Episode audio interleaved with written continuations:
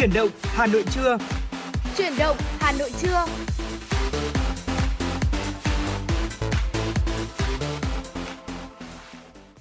Xin kính chào quý vị thính giả và chào mừng quý vị thính giả đã đến với chương trình Truyền động Hà Nội trưa nay cùng với Tuấn Kỳ và Bảo Trâm.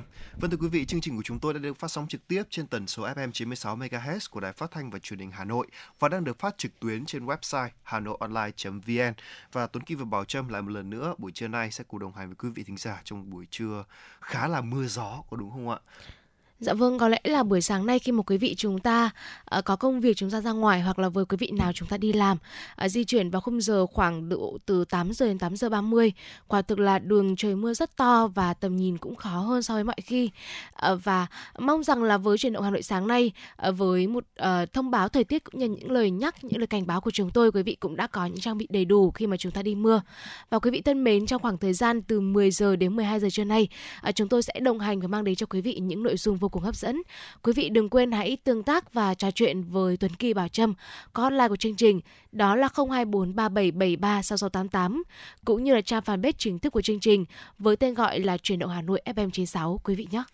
Vâng thưa quý vị và ngày hôm nay như mà Tuấn Kỳ và Bảo Trâm cũng đã dự báo cho quý vị thính giả vào sáng ngày hôm nay là ngày hôm nay thì trời miền Bắc là mưa, có mưa khá là to có đúng không ạ? Và trong mưa rông có khả năng xảy ra lốc xét, mưa đá và gió rất mạnh nhưng mà rất là may là tôi vừa đi ra ngoài thì trời chúng cũng chỉ là dừng ở mức là mưa thôi. Tuy nhiên cũng cực kỳ nguy hiểm mà thưa quý vị, đặc biệt là với những quý vị thính giả nào đi xe tay ga hoặc là những quý vị thính giả nào bị cận chẳng hạn ví dụ như là tuần Kỳ thì cũng ờ, phải hết sức lưu ý là nếu như mà quý vị tính giả mà an toàn nhất thì chúng ta vẫn book một chuyến nên nên book một chuyến xe uh, taxi để chúng ta có thể gọi là đi cho an toàn đúng không ạ? Ngoài ra ấy, thì nếu như mà chúng ta buộc phải đi ra ngoài thì đừng quên áo mưa mũ bảo hiểm. Đặc biệt với quý vị tính giả là bị cận nha chúng ta đừng quên là hoặc là không bị cận cũng nên có một chiếc mũ bảo hiểm là có kính chắn.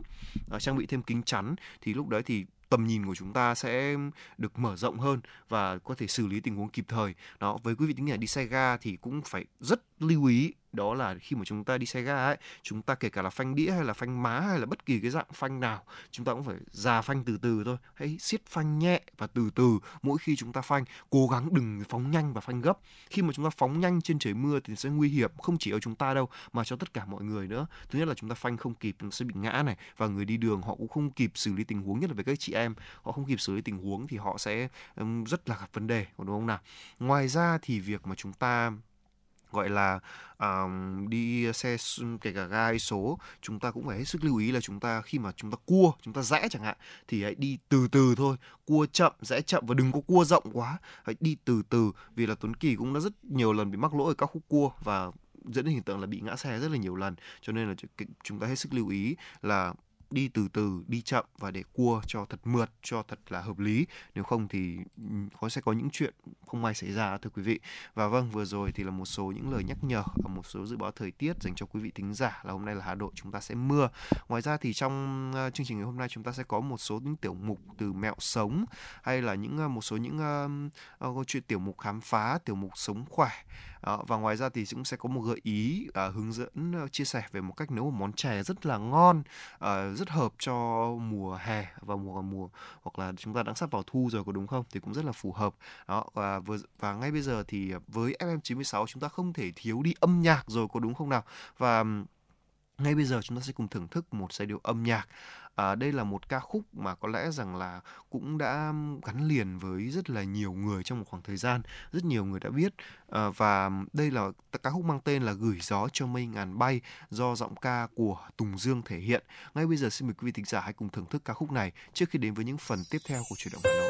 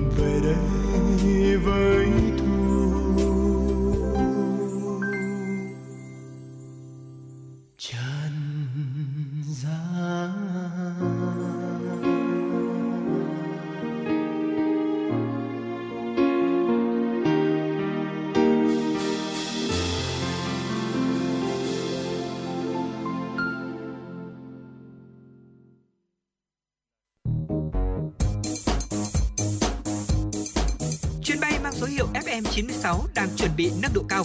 Quý khách hãy thắt dây an toàn, sẵn sàng trải nghiệm những cung bậc cảm xúc cùng FM 96. Vâng thưa quý vị thính giả, tiếp tục với chương trình chuyển động Hà Nội cùng với Tuấn Kỳ và Bảo Trâm. Xin mời quý vị thính giả cùng đến với một số thông tin do biên tập viên Thu Vân đã thực hiện và gửi về cho chương trình. Thưa quý vị, chiều hôm qua, Thủ tướng Phạm Minh Chính đã tiếp ông Paul Blakely là Chủ tịch Tổng Giám đốc Công ty Dầu khí Yaston Energy Black. Đây là công ty dầu khí được thành lập tại Vương quốc Anh, hoạt động ở Australia, Indonesia, Malaysia, Singapore, Thái Lan và Việt Nam. Zestone Energy Black đã hoạt động tại Việt Nam trên 10 năm với tổng vốn đầu tư là hơn 290 triệu đô la Mỹ. Tại buổi tiếp, Thủ tướng Phạm Minh Chính hoan nghênh Zestone Energy Black quan tâm đầu tư vào hoạt động dầu khí tại thêm lục địa Việt Nam, nhất là tìm giải pháp để phát triển dầu khí Nam, Nam Du U Minh nhằm cung cấp nguồn khí hỗ bộ Xin lỗi quý vị, nhằm cung cấp nguồn khí bổ sung cho khu vực Nam Bộ.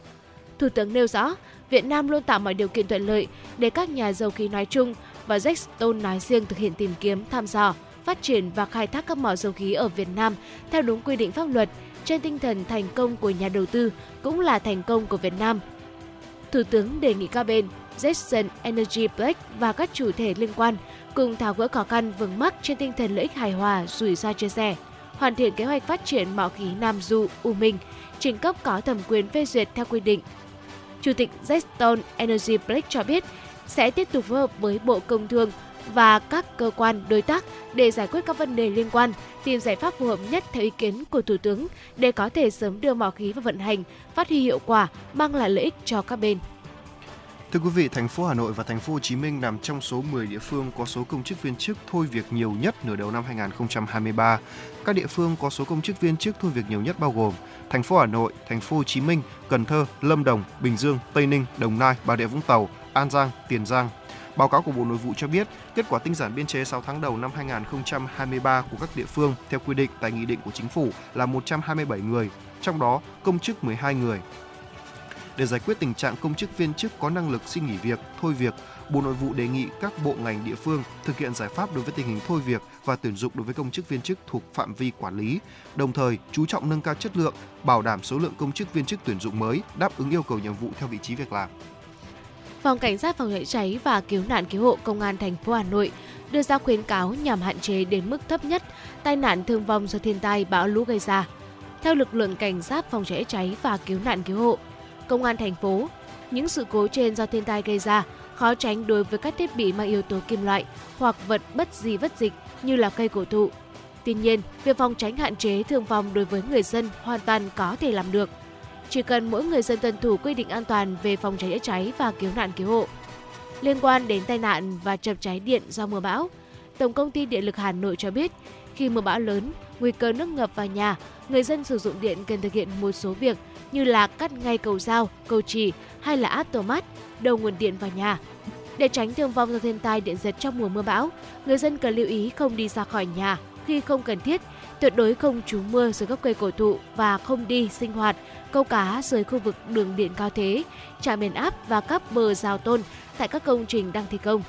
Khi mưa bão có sấm chớp, hạn chế tối đa việc sử dụng điện thoại và các thao tác liên quan đến thiết bị có sóng từ hoạt động.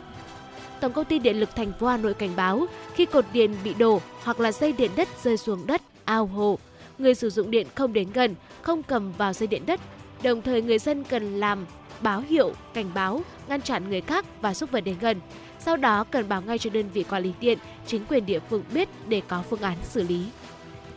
Vâng thưa quý vị thính giả, vừa rồi là những thông tin đầu tiên trong khung giờ thứ hai, trong khung giờ đầu tiên của truyền động Hà Nội trưa nay mà Tuấn Kim và Bảo Trâm vừa gửi đến cho quý vị.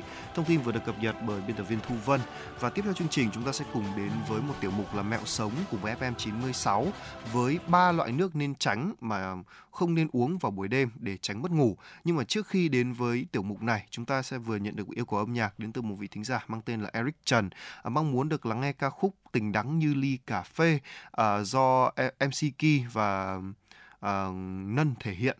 Ngay bây giờ xin mời quý vị thính giả chúng ta sẽ cùng thưởng thức ca khúc này trước khi đến với tiểu mục của chúng tôi.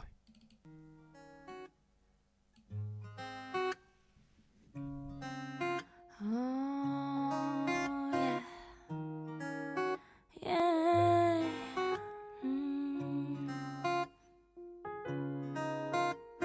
thì ra tương tư là thế này 24 trên 7 nghĩ đến em, nghĩ đến em.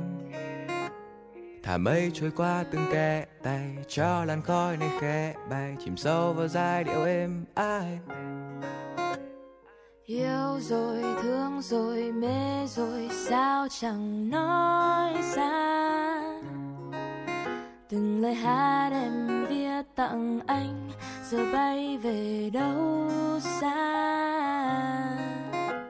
Sao băng trôi qua tình ta bao là chiếc hôn nồng để rồi mai ngồi đây tàn thuốc nhìn ta mà ngóng trông. Check it. Thích rồi, yêu rồi. Mỗi tội là anh không nói. Rất muốn em là của riêng mình Nhưng mà anh lại sợ không nổi. Cho dù tim anh không đổi Thì em vẫn thương người ta hơn. Mặc kệ cho khóe mắt ướt, Son môi kia giờ đã sơn Trái tim anh hỏng lâu rồi, Dù có vỡ nữa cũng không sao. Điện thoại là lóc trên bàn, Bỗng hiện lên vài dòng thông báo. Vẫn như mọi ngày thôi, Em rủ mình đi cà phê. Lòng anh chợt bồi hồi À hóa ra tình yêu là thế. Đời vốn là hơi khó, Em bây giờ như hoa có chủ. Gửi lời vào nơi gió. Đêm nay anh hơi khó ngủ. Tâm hồn bỏ mặc cây bút, Trời Hà Nội mưa ngâu lâu tạnh. Đôi mắt lượn lờ Facebook, Chỉ chờ một dấu màu xanh. Yêu rồi, thương rồi, mê rồi, sao chẳng nói ra? Từng lời hát em viết tặng anh, giờ bay về đâu xa? Sao qua tình ta bao là chiếc hôn nồng để rồi mai ngồi đây tàn thuốc nhìn ta mà ngóng trông, thì ra yêu là thế.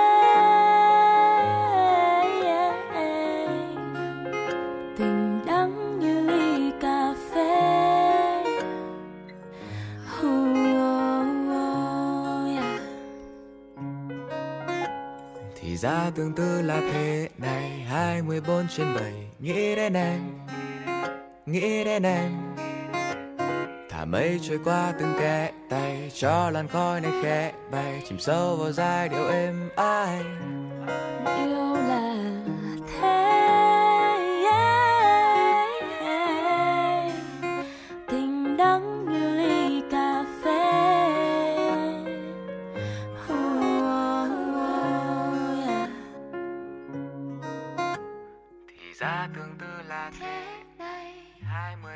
trên 7 Nghĩ đến em nghĩ về em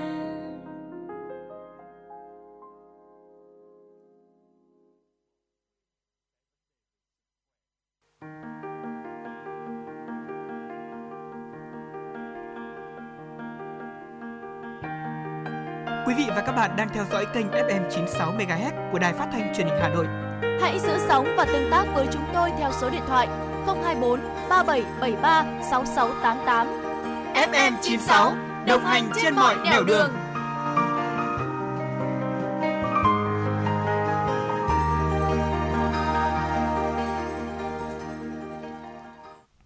Vâng thưa quý vị thính giả, tiếp tục với chương trình chuyển động Hà Nội của chúng tôi như mà Tuấn Kỳ cũng vừa đề cập là ba loại thự thức uống chúng ta nên tránh vào buổi tối để thao thức cả đêm.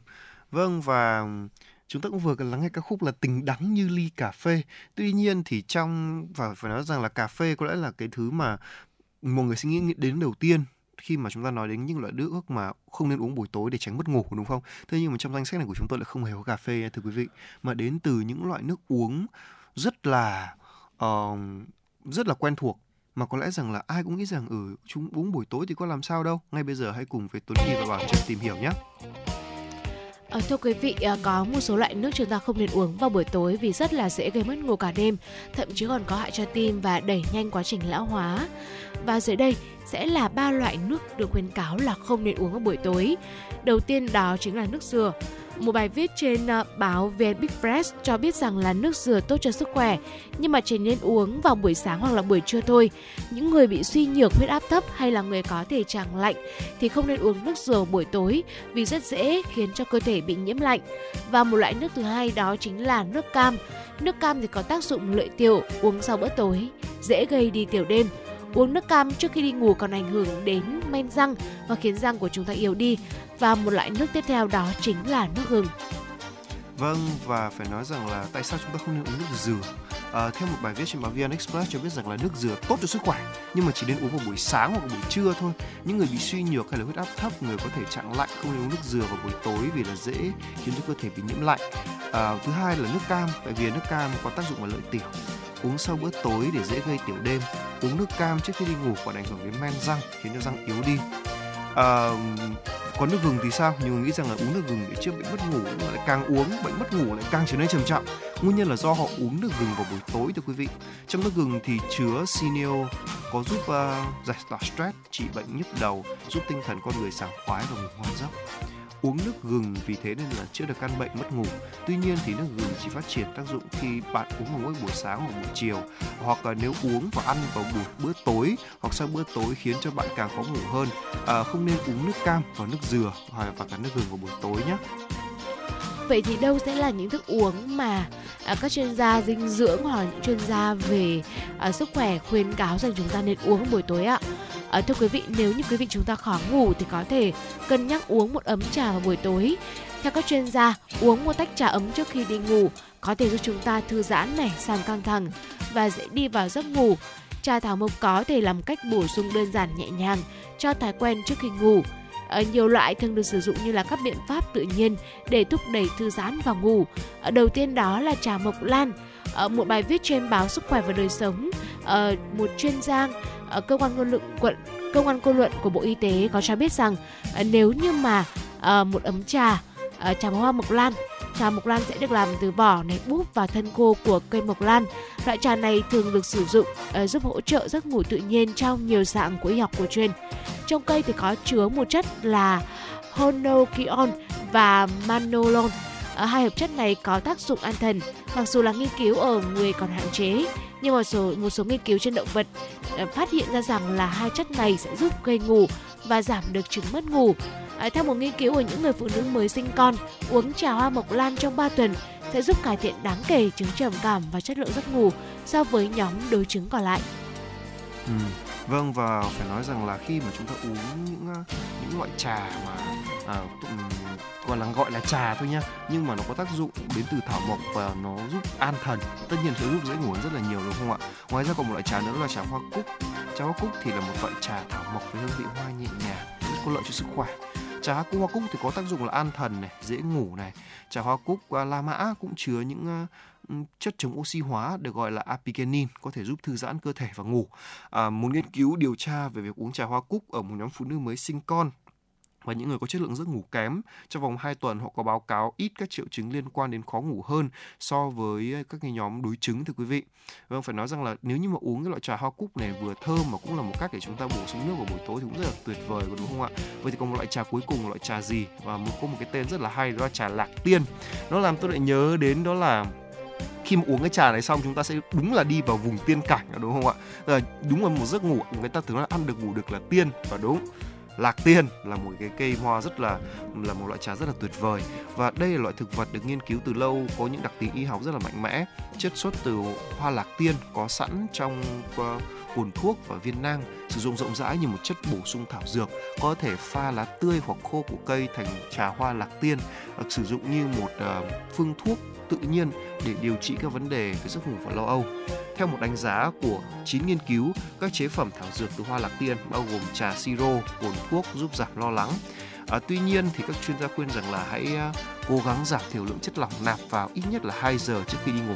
Vâng, phải nói rằng là vừa rồi thì chúng ta cũng đã cùng tìm với ba loại trà mà chúng ta có thể uống khi đi ngủ và ba loại nước chúng ta không nên uống trước khi đi ngủ.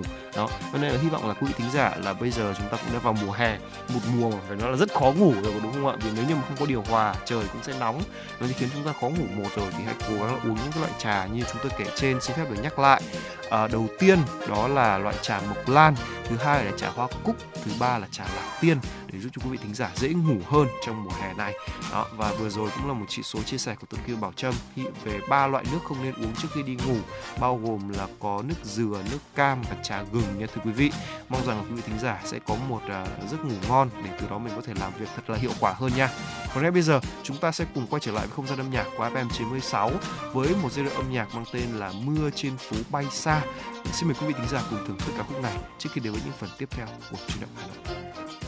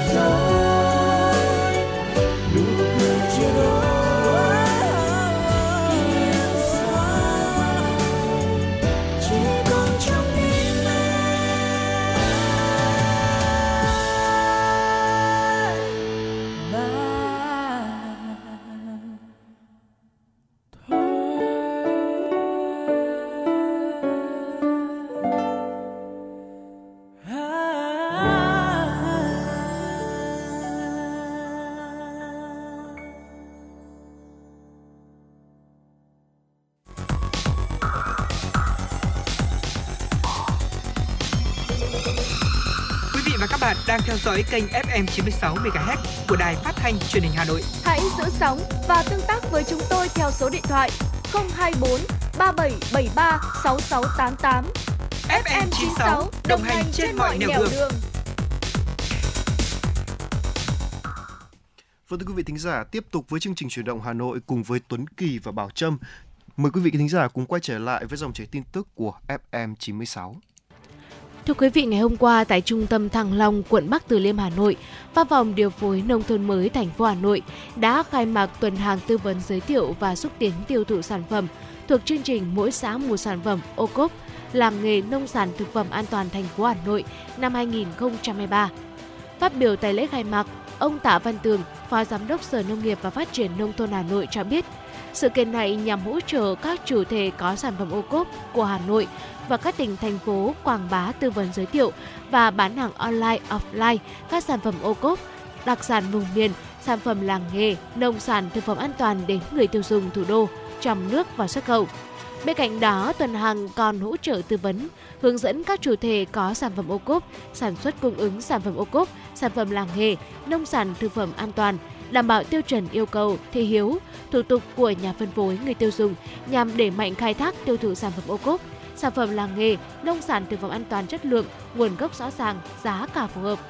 Tại tuần hàng tư vấn giới thiệu và xúc tiến tiêu thụ sản phẩm ô cốp, làng nghề, nông sản thực phẩm an toàn thành phố Hà Nội năm 2023, người dân thủ đô sẽ được thưởng thức các trái cây, sản phẩm trái cây, nông sản mùa vụ như nhãn, bơ sơn la, nông sản đặc sản, đặc sản vùng miền, sản phẩm ô cốp. Tuần hàng tư vấn giới thiệu và xúc tiến tiêu thụ sản phẩm ô cốp làng nghề nông sản thực phẩm an toàn thành phố Hà Nội năm 2023 sẽ diễn ra kể từ ngày mùng 3 đến ngày mùng 6 tháng 8. Thưa quý vị, giá cà phê hôm nay trong khoảng 66.600 đồng đến 67.600 đồng trên 1 kg. Giá cà phê hai sàn cùng giảm trong phiên vừa qua. Thị trường cà phê trong nước ngày hôm nay đã quay đầu giảm trung bình từ 300 đến 400 đồng trên 1 kg. Cà phê vẫn còn nguyên mối lo nguồn cung từ nay đến cuối năm. Tại huyện Di Linh, Lâm Hà, Bảo Lộc, tỉnh Lâm Đồng, giá cà phê ngày hôm nay được thu mua với mức giá là 66.600 đồng trên 1 kg tại huyện Cư Mơ Ga ở Đắk Lắk. Giá hôm cà phê hôm nay ở mức là 67.300 đồng trên 1 kg. Tại huyện Ea Hơ Leo ở Đắk Lắk, ở Buôn Hồ ở Đắk Lắk, giá cà phê hôm nay được thu mua cùng với mức giá là 67.200 đồng trên 1 kg.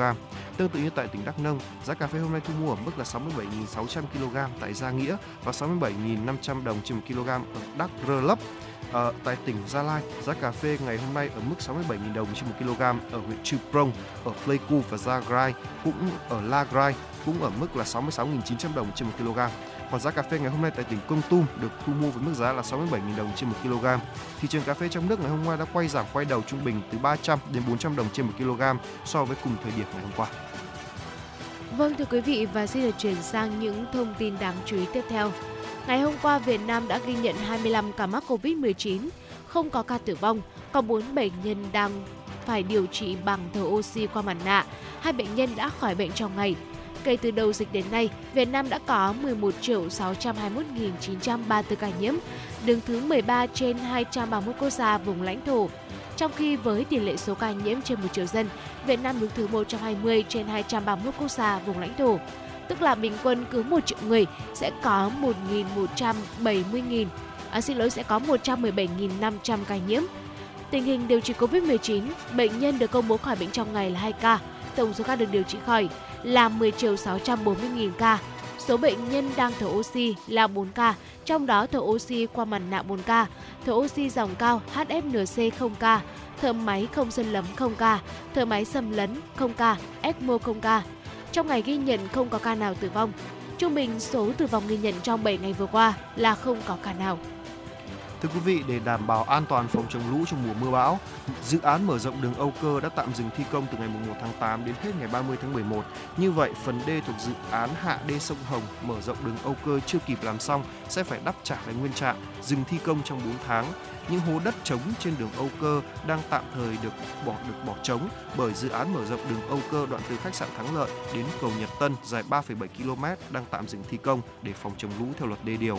Thời gian tạm dừng thi công đã bắt đầu dừng từ ngày 1 tháng 8 và được thực hiện theo quyết định cấp phép thi công công trình xây dựng ngại này của Ủy ban nhân dân thành phố Hà Nội.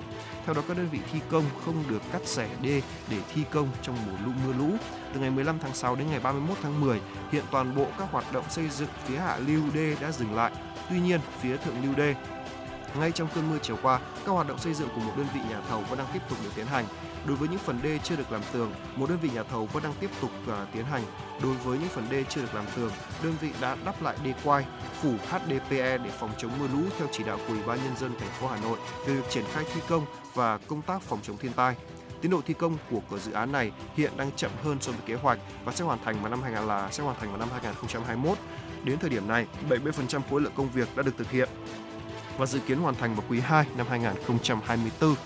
Vâng thưa quý vị thính giả, vừa rồi là một số thông tin chúng tôi muốn gửi đến cho quý vị đến từ biên tập viên Thu Vân và ngay bây giờ chúng ta sẽ cùng đến với một tiểu mục nho nhỏ.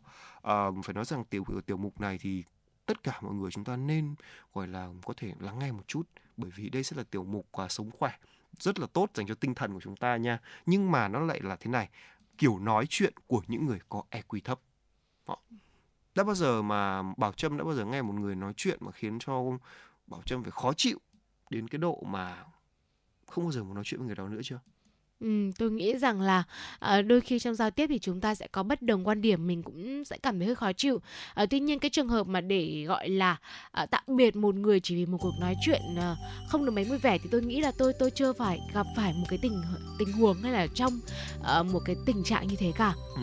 nhưng mà đối với bảo trâm nói thì chỉ là một số những cái gọi là bất đồng quan điểm thôi đi tuy nhiên thì việc bất đồng quan điểm thì có thể là do ý tưởng của hai người khác nhau nhưng mà đây lại là một sự gọi là Ừ, xúc phạm. Mang tính xúc phạm đã bao giờ bảo trâm gặp chưa tức là trong một cuộc trò chuyện đáng lẽ ra là một cuộc trò chuyện chung nha nhưng họ xúc phạm mình đã bao giờ có chưa tôi nghĩ là chắc là tôi chưa gặp phải trường hợp này ừ. nhưng mà có lẽ là những quý vị thính giả đang nghe đài ờ, chúng ta đã từng rơi vào một cái tình huống khó xử như Tuấn Kỳ cũng vừa đề cập. À, không biết rằng là trong chủ đề ngày hôm nay chúng ta giải quyết tình huống này như thế nào đấy ạ? Ừ, đúng là như vậy và với những kiểu nói chuyện với những người EQ thấp như vậy thì chúng ta sẽ có phải có những cách ứng xử riêng để chúng ta vừa tránh được tổn thương vào bản thân mình mà cũng phải khiến cho người kia cũng phải gọi là phải xem lại cách ứng xử của họ nữa đúng không ạ? Bởi vì là hiện nay thì cái việc mà chúng ta thành công nhờ EQ thì là có nhưng thực ra EQ mới là cái quan trọng để dẫn chúng ta đi tiếp xa hơn trên con đường của mình. À, nói qua một chút thì EQ là viết tắt của emotional quotient quotient tức là đây là gọi là trí thông minh cảm xúc có khả năng kiểm soát cảm xúc suy nghĩ của bản thân và những người xung quanh. Khi chúng ta giao tiếp thì người thường người ta thường quá quan tâm với nội dung mà quên đi cái cách biểu đạt cảm xúc.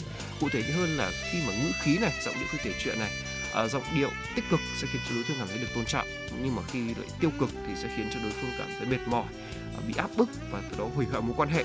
Và những người có IQ thấp thì có xu hướng nói chuyện bằng những giọng điệu như sau. Thứ nhất là giọng điệu nghi ngờ. Không phải nói với bạn rồi à? Việc đơn giản thế mà bạn không làm tốt được à? Đã bao giờ bỏ chân nghe những câu này chưa? Dễ thế mà không làm được. Tôi nghĩ là tôi chưa nghe câu này bao giờ cả. Ừ, đúng rồi tức là tức là ẩn ý đây là ừ à, tôi đúng bạn sai đó ạ. Và cái cách này thể hiện cái sự là phủ định rất mạnh mẽ hàm chứa là ừ tôi không hài lòng với bạn và coi thường đối phương. Và làm thế nào đối có thể gọi là uh, đối phó với cả những con người như thế này? Làm thế nào đối phó những con người kiểu luôn luôn nói rằng là ừ có thật như vậy không? Tại sao lại như thế? Đó, thì cách tốt nhất là chúng ta hãy cứ nhìn thẳng vào mắt họ và nói, đúng, sự thật là như vậy đấy, bạn không tin bạn có thể tự trách lại. Nếu như mà bạn ờ, không đủ tin tưởng tôi, và từ đó chúng ta có thể, gọi là, nếu như mà chúng ta cùng làm trong một công việc ấy thì chúng ta có thể, gọi là, tạm dừng nói chuyện với họ một thời gian. Sau đó rồi một ngày mà họ cũng sẽ phải quay lại. Nếu như mà họ xác nhận thông tin đấy là đúng thật, kiểu gì họ cũng sẽ phải quay lại với chúng ta thôi đúng không ạ? Bởi vì tôi biết rằng là trong con người hiện nay với sự xuất hiện của fake news thì cái việc nghi ngờ nó là chuyện bình thường thôi, có đúng không ạ? Ai cũng nghi ngờ về cái này cái kia bởi vì là thông tin trên mạng bây giờ nó quá nhiều. Đây là một trường hợp cấp độ 1 hết sức bình thường chúng ta hoàn toàn có thể giải quyết được. Đó cho nên nó cũng chưa khiến chúng ta phải mất lòng đâu. Ờ, tuy nhiên cái trường hợp tiếp theo tôi nghĩ rằng là có rất nhiều người gặp phải à, đặc biệt đó là trong một mối quan hệ giữa sếp và nhân viên. Đó là câu giọng điệu hỏi ngược lại à, không phải đã nói với bạn rồi sao? Hay việc đơn giản thế này mà không làm được?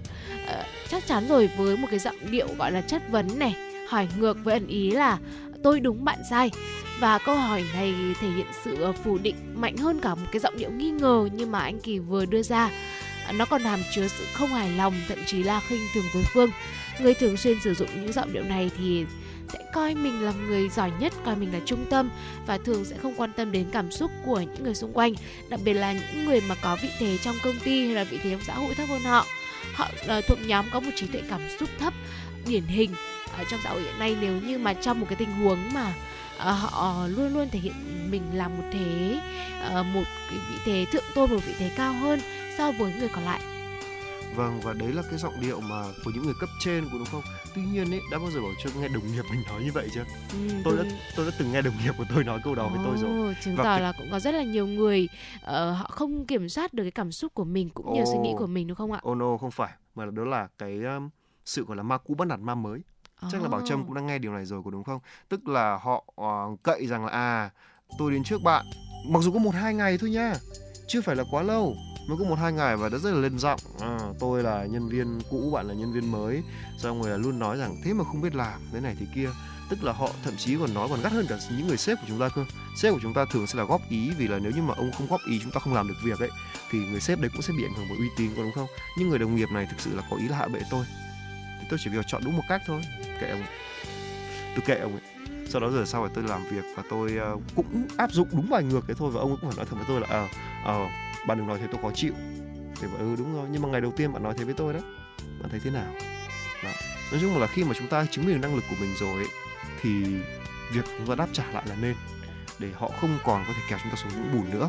Đó. Cái giọng điệu thứ ba là giọng điệu thờ ơ à, khi mà cãi nhau xong à, vì không muốn tiếp tục hoặc là lười giải thích người ta sẽ rằng là nghĩ sao thì tùy không biết là cái này chắc là hợp với những cặp đôi đúng không?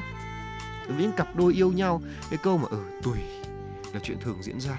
Và điều này sẽ khiến cho đối phương cảm thấy là dường như là người người nói họ không được quan tâm cảm giác đặc biệt là với các bạn nữ rất là nhạy cảm đúng không? Khi mà bạn trai nói câu tùy thì đúng thực sự là một cái nhát dao hết sức tổn thương dành cho các bạn ý và điều này sẽ khiến những một sự bùng nổ về cảm xúc. Bởi vì là giao tiếp là một cách trao đổi hai chiều nhưng mà với giọng điệu thờ ơ truyền tín hiệu cho người nói không muốn giao tiếp với đối phương như thế thì giọng điệu này cũng có thể hiện sự thiếu đồng cảm khiến cho đối phương cảm thấy rằng là à, bạn không cố gắng hiểu chuyện trong hoàn cảnh và tình huống và tránh được tôn trọng. Và tốt nhất ấy là khi giao tiếp là tránh cái, cái giọng điệu này đi đó. Cùng lắm ấy, thì là bảo ừ thôi được rồi, tôi cho, tôn trọng ý kiến của bạn, nhưng mà đã ý kiến của tôi là abc nó cũng là cũng là tùy nhá. Nó cũng là, ý nghĩa là tùy theo cái suy nghĩ của bạn, nhưng mà nó nhẹ nhàng hơn và nó cảm giác à ông này nó cũng tôn trọng tôi đấy. Đấy đấy cũng là một cái cách để chúng ta ra, giải quyết nếu như mà chúng ta quá chán nản trong một cuộc tranh cãi. Còn với trường hợp những người nghe thấy câu đó thì sao? Thì hãy cứ hiểu một cách tích cực hơn một chút, nếu như mà chúng ta vẫn còn làm việc với nhau, vẫn còn muốn làm việc với nhau thế à thôi được rồi, coi như là anh ấy vẫn đang chưa biết giao tiếp đi. Thì hãy cứ nói với anh ấy bảo là ok, hãy anh nói chuyện với tôi kiểu vậy thì chúng ta phải xem xét lại xem có làm việc với nhau không. Còn không làm với nhau thì thôi, chúng ta hãy cùng giải tán để tránh gây tổn thương cho nhau. Đó là cách tốt nhất, đúng không ạ? Quả thật là trong cuộc sống thì có muôn vàn những tình huống giao tiếp mà có lẽ là nếu như mà chúng ta không giữ được một cái đầu lạnh Ờ, thì rất là khó để mà có thể làm việc với nhau. Ờ, và tôi nghĩ rằng trường hợp mà tôi sắp nêu ra sau đây cũng là một trường hợp mà nếu quý vị gặp phải chúng ta cũng cực kỳ khó chịu. Đó là được nghe những cái giọng điệu ra lệnh ví dụ như là đưa tôi tập tài liệu chẳng hạn hay là lấy hộ tôi cốc nước ở đây là những giọng điệu ra lệnh và khiến cho người nghe cảm thấy khó chịu tức giận và thậm chí là bất mãn. Giọng điệu này chứng tỏ rằng người nói đang là một kẻ mạnh và người nghe là kẻ yếu. À, nhiều người cho rằng lời nói ra lệnh là biểu hiện của sự mạnh mẽ rất quát thẳng thắn nên họ không cảm thấy là có tội lỗi chẳng hạn. Tuy nhiên thì thực tế điều này hoàn toàn sai lầm. Ờ, và có một câu chuyện là không ai muốn sự bất bình đẳng và chèn ép cả. Ờ, cho dù là quan hệ thân thiết đến mức nào hoặc là ờ, có là cấp trên cấp dưới chẳng hạn thì hãy à, ra lệnh chính là một thứ tối kỵ khiến cho uh, chúng ta xa cách nhau hơn. Uh, và thay vì chúng ta dùng giọng điệu ra lệnh thì chúng ta hãy dùng một giọng điệu nhẹ nhàng hơn. Uh, ví dụ như là uh, có thể đưa tôi tờ tài liệu được không? Hay là bạn lấy giúp tôi công một cốc nước nhé. Mặc dù chỉ thêm từ một đến hai từ thôi nhưng câu nói nó cũng đã có phần nào thể hiện được thiện trí uh, thể hiện được ừ, sự nhờ vả của người nói. Và có lẽ là tôi nghĩ rằng với những câu như thế chẳng có một người nghe nào có thể từ chối được những yêu cầu mà người nói đưa ra. Vâng đúng là như thế đúng không? Như vậy có đúng không ạ? Và phải nói rằng là đôi khi như bảo trâm đã đề cập là thêm thắt một vài từ thôi. Những người sếp mà tôi thường gặp ấy tôi chưa bao giờ gặp trường hợp bị sếp ra lệnh bao giờ. Anh ấy thường nói ở ừ, hộ anh lấy pha hộ anh cốc cà phê được không? Pha hộ anh mặc dù đấy cũng là một việc rất, rất, rất bình thường. Nhân viên pha hộ sếp ừ, pha mời sếp cốc cà phê thì có làm sao? Hay là mua hộ anh cốc nước mua hộ anh cái này cái kia. Rồi là người sếp của tôi thì thường là anh ấy sẽ mua lại cho tôi một cái gì đấy. Đó đấy là một cách chia sẻ cũng rất là thú vị rất là hay và cách cư xử mà khiến cho những người ờ, ở cấp trên sẽ được nể hơn rất là nhiều đúng không ạ? Vâng vừa rồi là một số những cách nói chuyện của những người gọi là EQ thấp mà rằng là thứ nhất là chúng ta nếu như mà có mắc phải chúng ta hãy né đi tránh đi hoặc là cố gắng mà sửa. còn nếu như mà chúng ta gặp những cái trường hợp những người như vậy thì đầu tiên là hãy cứ thông cảm cho họ trước đã và nếu như mà um, họ cảm thấy rằng ư ừ, họ không thích nghi được thì chúng ta tốt nhất là nên uh, tránh họ một chút tránh họ ra thì sẽ không bị ảnh hưởng đến cái tâm trạng của mình mỗi khi làm việc bởi vì là đối với trong một môi trường công việc cái việc mà chúng ta gặp phải những người đồng nghiệp không tốt khiến cho chúng ta sẽ tâm trạng nó sẽ bị ảnh hưởng và năng suất của chúng ta cũng vậy đúng không ạ? Và, và ngay bây giờ chúng ta sẽ cùng quay trở lại không gian âm nhạc của FM 96 với một ca khúc mang tên là biết bao giờ trở lại. Đây là một sáng tác của nhạc sĩ Ngô Thụy Miên do Lân Nhã thể hiện. Xin mời quý vị thính giả cùng thưởng thức ca khúc này trước khi đến với những thông tin quốc tế đáng chú ý được biên tập viên của chúng tôi đã cập nhật và gửi về cho chương trình.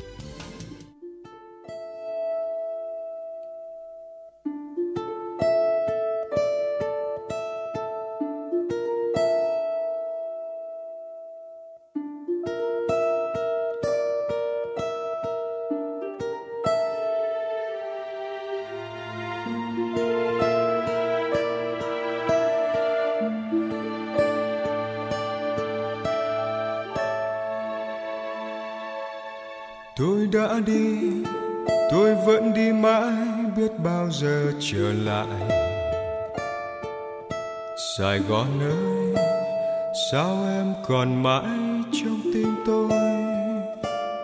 Ôi, những con đường ngày nào còn nghe lá rơi, nụ cười còn tươi nét môi, hay áo màu phai úa rồi. Tôi đã đi, tôi vẫn đi mãi, biết bao giờ trở lại hỏi lòng nhau cơn mưa nào xóa đi thương đau. Bao tháng năm dài, miệt mài đời như khói sương. Nghìn trùng dòng sông vẫn vương để nhớ thương lệ mặt buồn. Tôi vẫn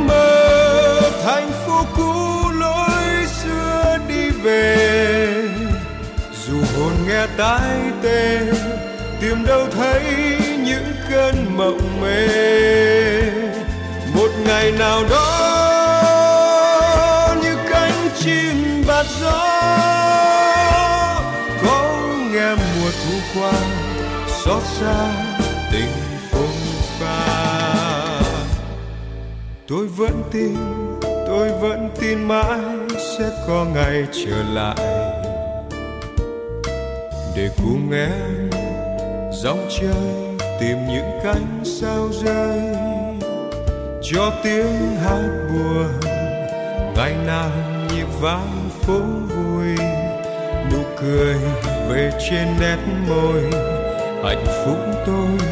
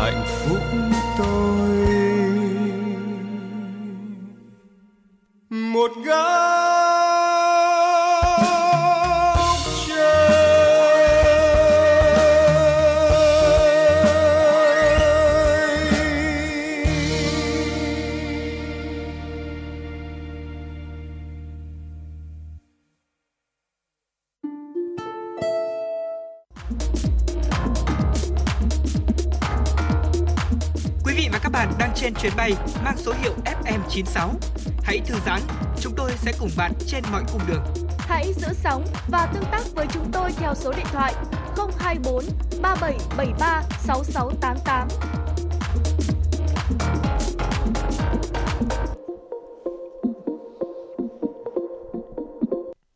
Vâng thưa quý vị thính giả, tiếp tục với chương trình chuyển động Hà Nội cùng với chúng tôi. Xin mời quý vị thính giả cùng đến với một số thông tin quốc tế.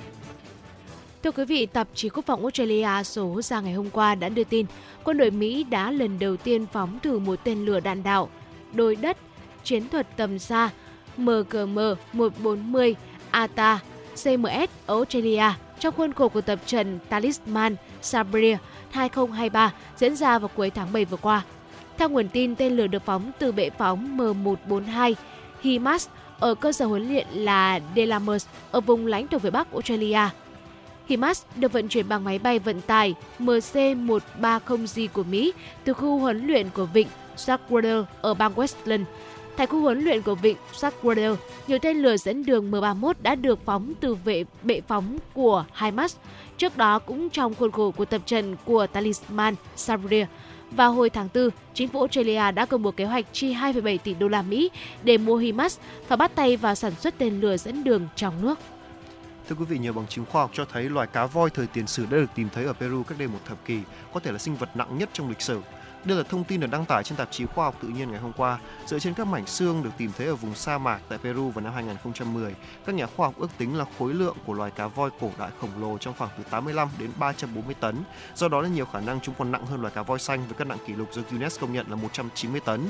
Theo nghiên cứu thì mỗi đốt sống của cá voi thời tiền sử là nặng hơn 100 kg, trong khi xương sườn của chúng dài đến 1,4 m, trọng lượng từ 5 đến 8 tấn. Bộ xương dài 20 m của loài cá voi khổng lồ cổ đại nặng gấp 3 lần bộ xương dài 25 mét của một con cá voi xanh được trưng bày tại Bảo tàng Lịch sử Tự nhiên ở London, Anh Quốc.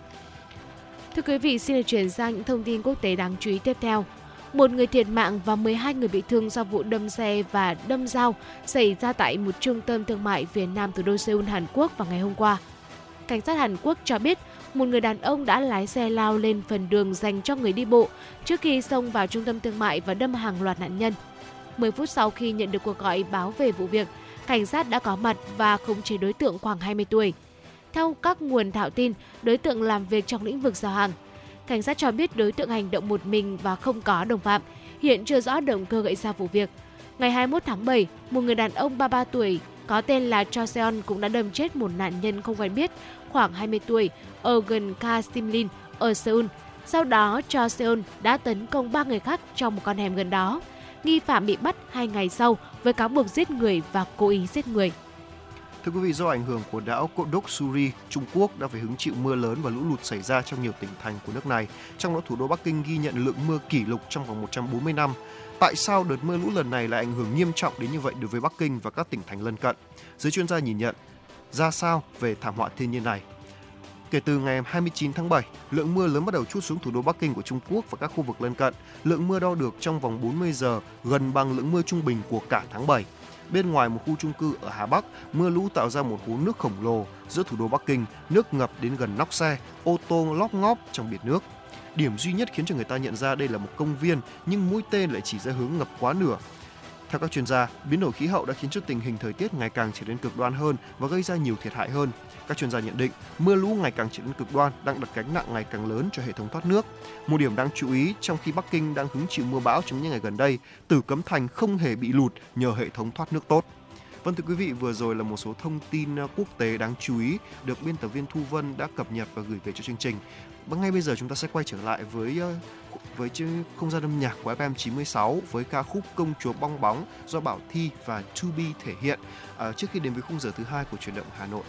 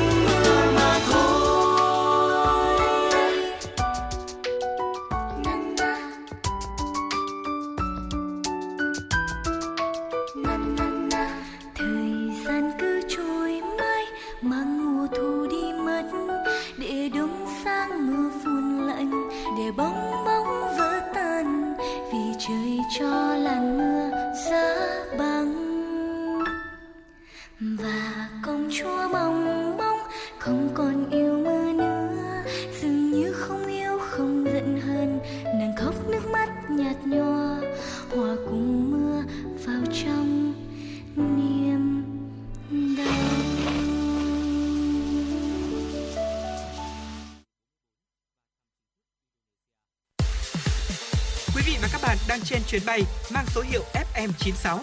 Hãy thư giãn, chúng tôi sẽ cùng bạn trên mọi cung đường. Hãy giữ sóng và tương tác với chúng tôi theo số điện thoại 024 3773 6688.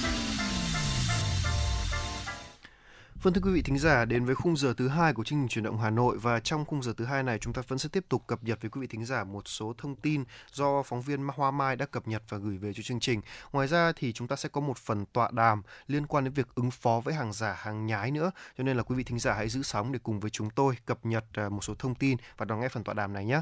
Ngay bây giờ xin mời quý vị thính giả cùng đến với một số thông tin do chúng tôi vừa được cập nhật ạ.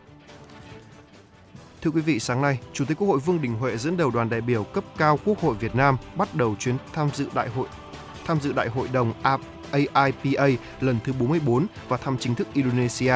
Đây là chuyến thăm chính thức đầu tiên của Chủ tịch Quốc hội Vương Đình Huệ tới Indonesia sau 13 năm kể từ chuyến thăm của Tổng Bí thư Nguyễn Phú Trọng khi còn ở cương vị Chủ tịch Quốc hội diễn ra trong bối cảnh hai nước thiết thực kỷ niệm 10 năm quan hệ đối tác chiến lược, hướng tới kỷ niệm 70 năm quan hệ ngoại giao. Chuyến thăm của Chủ tịch Quốc hội thể hiện sự coi trọng ủng hộ của Việt Nam đối với Indonesia trước thềm Đại hội đồng AIPA 44 trong năm Chủ tịch ASEAN 2023, đóng góp quan trọng vào việc củng cố quan hệ và tin cậy chính trị giữa hai nước và nhân dân hai nước chuyến thăm nhằm thúc đẩy các ưu tiên, nâng cao vai trò vị thế của Việt Nam và Quốc hội tại các cơ chế hợp tác, nghị viện, khu vực và thế giới, khẳng định vai trò của Quốc hội Việt Nam tích cực đóng góp cho nội dung của AIPA cùng các nghị viện thành viên AIPA củng cố đoàn kết và vai trò trung tâm của ASEAN, phát huy trách nhiệm tiếng nói của AIPA đối với hòa bình, ổn định và phát triển.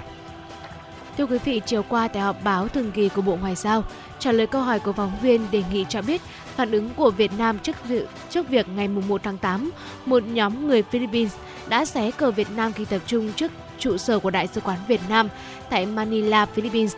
Người phát ngôn Bộ Ngoại giao Việt Nam Phạm Thu Hằng nhấn mạnh, lá cờ đỏ sao vàng là quốc kỳ thiêng liêng của Việt Nam. Hành động phá hoại là quốc kỳ Việt Nam là xúc phạm tình cảm của nhân dân Việt Nam và cần phải bị lên án nghiêm khắc. Đồng thời yêu cầu phía Philippines xử lý nghiêm vụ việc, có các biện pháp ngăn chặn hữu hiệu, không để hành vi trên tái diễn, gây ảnh hưởng tới quan hệ đối tác chiến lược đang phát triển tốt đẹp giữa hai nước. Thưa quý vị, liên quan tới việc Trung Quốc đưa một phần của quần đảo Hoàng Sa của Việt Nam vào khu vực tập trận quân sự ở Biển Đông, người phát ngôn Bộ Ngoại giao Phạm Thu Hằng cho biết, việc Trung Quốc đưa một quần đảo Hoàng Sa vào khu vực tập trận quân sự ở Biển Đông từ ngày 29 tháng 7 đến ngày 2 tháng 8 đã xâm phạm nghiêm trọng chủ quyền của Việt Nam đối với quần đảo này và đi ngược lại tinh thần tuyên bố về ứng xử của các bên ở Biển Đông DOC và gây phức tạp tình hình và không có lợi cho quá trình đàm phán hiện nay giữa Trung Quốc và ASEAN về bộ quy tắc ứng xử giữa các bên Biển Đông COC và việc duy trì môi trường hòa bình, ổn định và hợp tác ở Biển Đông. Việt Nam kiên quyết phản đối và yêu cầu Trung Quốc tôn trọng chủ quyền Việt của Việt Nam đối với quần đảo Hoàng Sa và không tái diễn vi phạm tương tự. Báo cáo tại hội nghị gỡ khó cho thị trường bất động sản diễn ra chiều qua, Phó Thống đốc Ngân hàng Nhà nước Đào Minh Tú cho biết, Ngân hàng Nhà nước sẽ tiếp tục chỉ đạo tổ chức tín dụng ưu tiên cấp tín dụng cho các dự án có hiệu quả, các dự án nhà ở xã hội, nhà ở công nhân, dự án cải tạo xây dựng lại chung cư, hướng tín dụng vào đáp ứng các nhu cầu thiết thực của người dân về nhà ở tiếp tục chỉ đạo các ngân hàng thương mại triển khai gói tín dụng 120.000 tỷ đồng từ nguồn vốn của các ngân hàng thương mại theo đúng chỉ đạo của chính phủ. Phó Thống đốc kiến nghị đề xuất Ủy ban Nhân dân các tỉnh, thành phố khẩn trương công bố danh mục các dự án nhà ở xã hội, nhà ở công nhân, cải tạo, xây dựng lại chung cư. Bộ Xây dựng tổng hợp thông báo danh mục những dự án đủ điều kiện thuận lợi cho các ngân hàng thương mại tra cứu xem xét cho vay theo đúng quy định các bộ ngành giả soát sửa đổi hoặc trình cấp có thẩm quyền sửa đổi các văn bản pháp luật liên quan đến vướng mắc hiện nay trong vấn đề pháp lý. Thưa quý vị, Bộ Xây dựng cho biết trong 7 tháng năm nay, 10 dự án nhà ở xã hội, nhà ở công nhân đã được khởi công xây dựng với quy mô gần 20.000 căn. Về tình hình giải ngân gói tín dụng hỗ trợ khách hàng cá nhân để để mua, thuê nhà ở xã hội, nhà ở công nhân theo theo Ngân hàng Chính sách Xã hội, đến nay đã thực hiện giải ngân 4.381 trên 15.000 tỷ đồng cho 12.200 khách hàng để thúc đẩy phát triển nhà ở xã hội ở các địa phương. Trong thời gian tới, Bộ Xây dựng sẽ đôn đốc các tỉnh, thành phố để nhanh triển khai đề án xây dựng ít nhất 1 triệu căn hộ nhà ở xã hội cho người thu nhập thấp, công nhân ở các khu công nghiệp, Bộ sẽ phối hợp với Ngân hàng Nhà nước để tiến hành giải ngân gói tín dụng 120.000 tỷ đồng đối với lãi suất vay thấp hơn lãi vay thương mại từ 1,5 đến 2% từ 4 ngân hàng BIDV, Vietinbank, Vietcombank, Agribank. Thông tin về tình hình đàm phán ký kết các hiệp định thương mại tự do, Bộ Công Thương cho biết hiệp định thương mại tự do với các tiểu vương quốc Ả Rập Thống Nhất UAE với khối EFTA và các hiệp định thương mại tự do trong khuôn khổ ASEAN đang được tích cực triển khai. Trong đó, hiệp định thương mại tự do giữa Việt Nam và khối EFTA, hai bên đã trải qua 16 phiên đàm phán chính thức và nhiều phiên đàm phán cấp trưởng đoàn, cấp kỹ thuật. Trong thời gian tới, hai bên sẽ nối lại các cuộc đàm phán để sớm kết thúc việc đàm phán hiệp định thương mại tự do. Dự kiến phiên đàm phán lần thứ 17 giữa FTA Việt Nam, khối EFTA sẽ diễn ra vào tháng 11 năm 2023 tại Thụy Sĩ.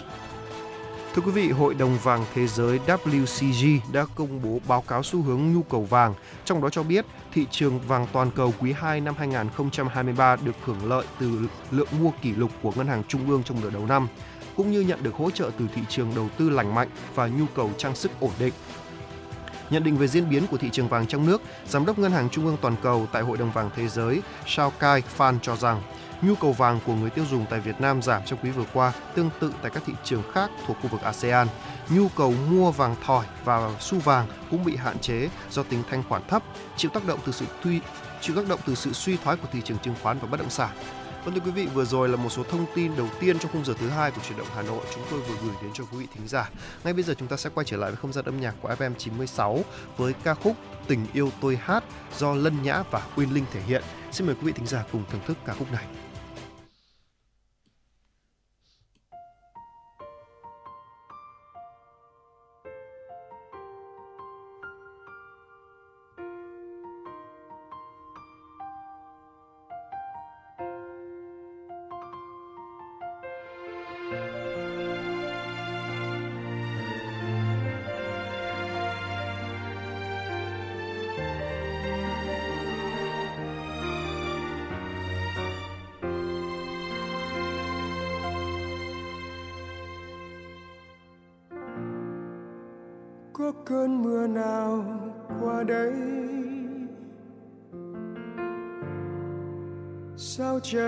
Xanh là thế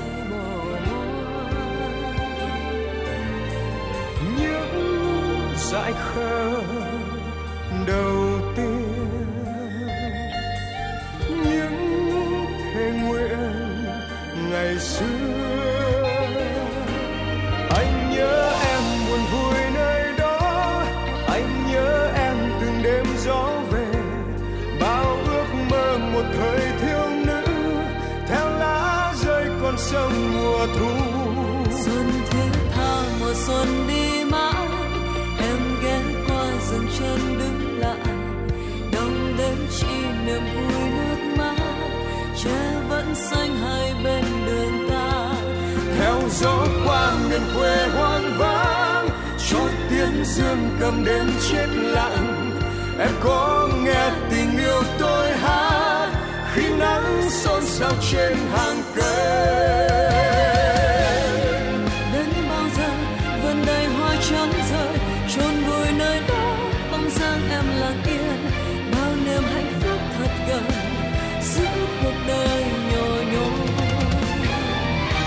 Lần dòng tố đã đi qua đời anh.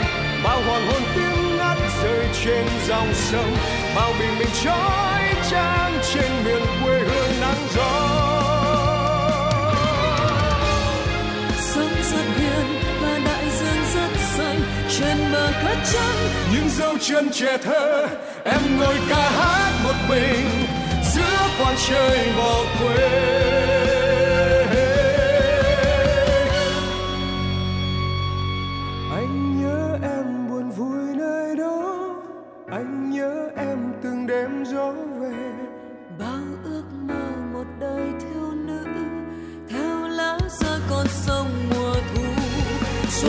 xuân thiết mùa xuân đi mãi. Em ghé qua dừng chân đứng lại năm đến chi niềm vui nước mắt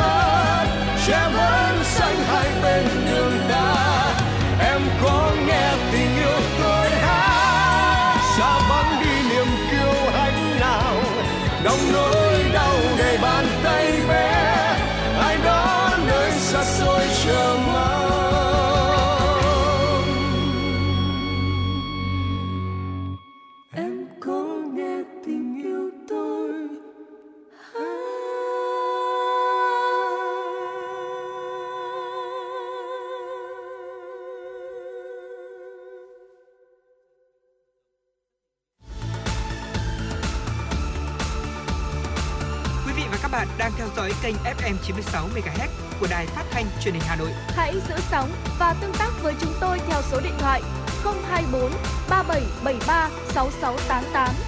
FM 96 đồng hành trên mọi nẻo đường.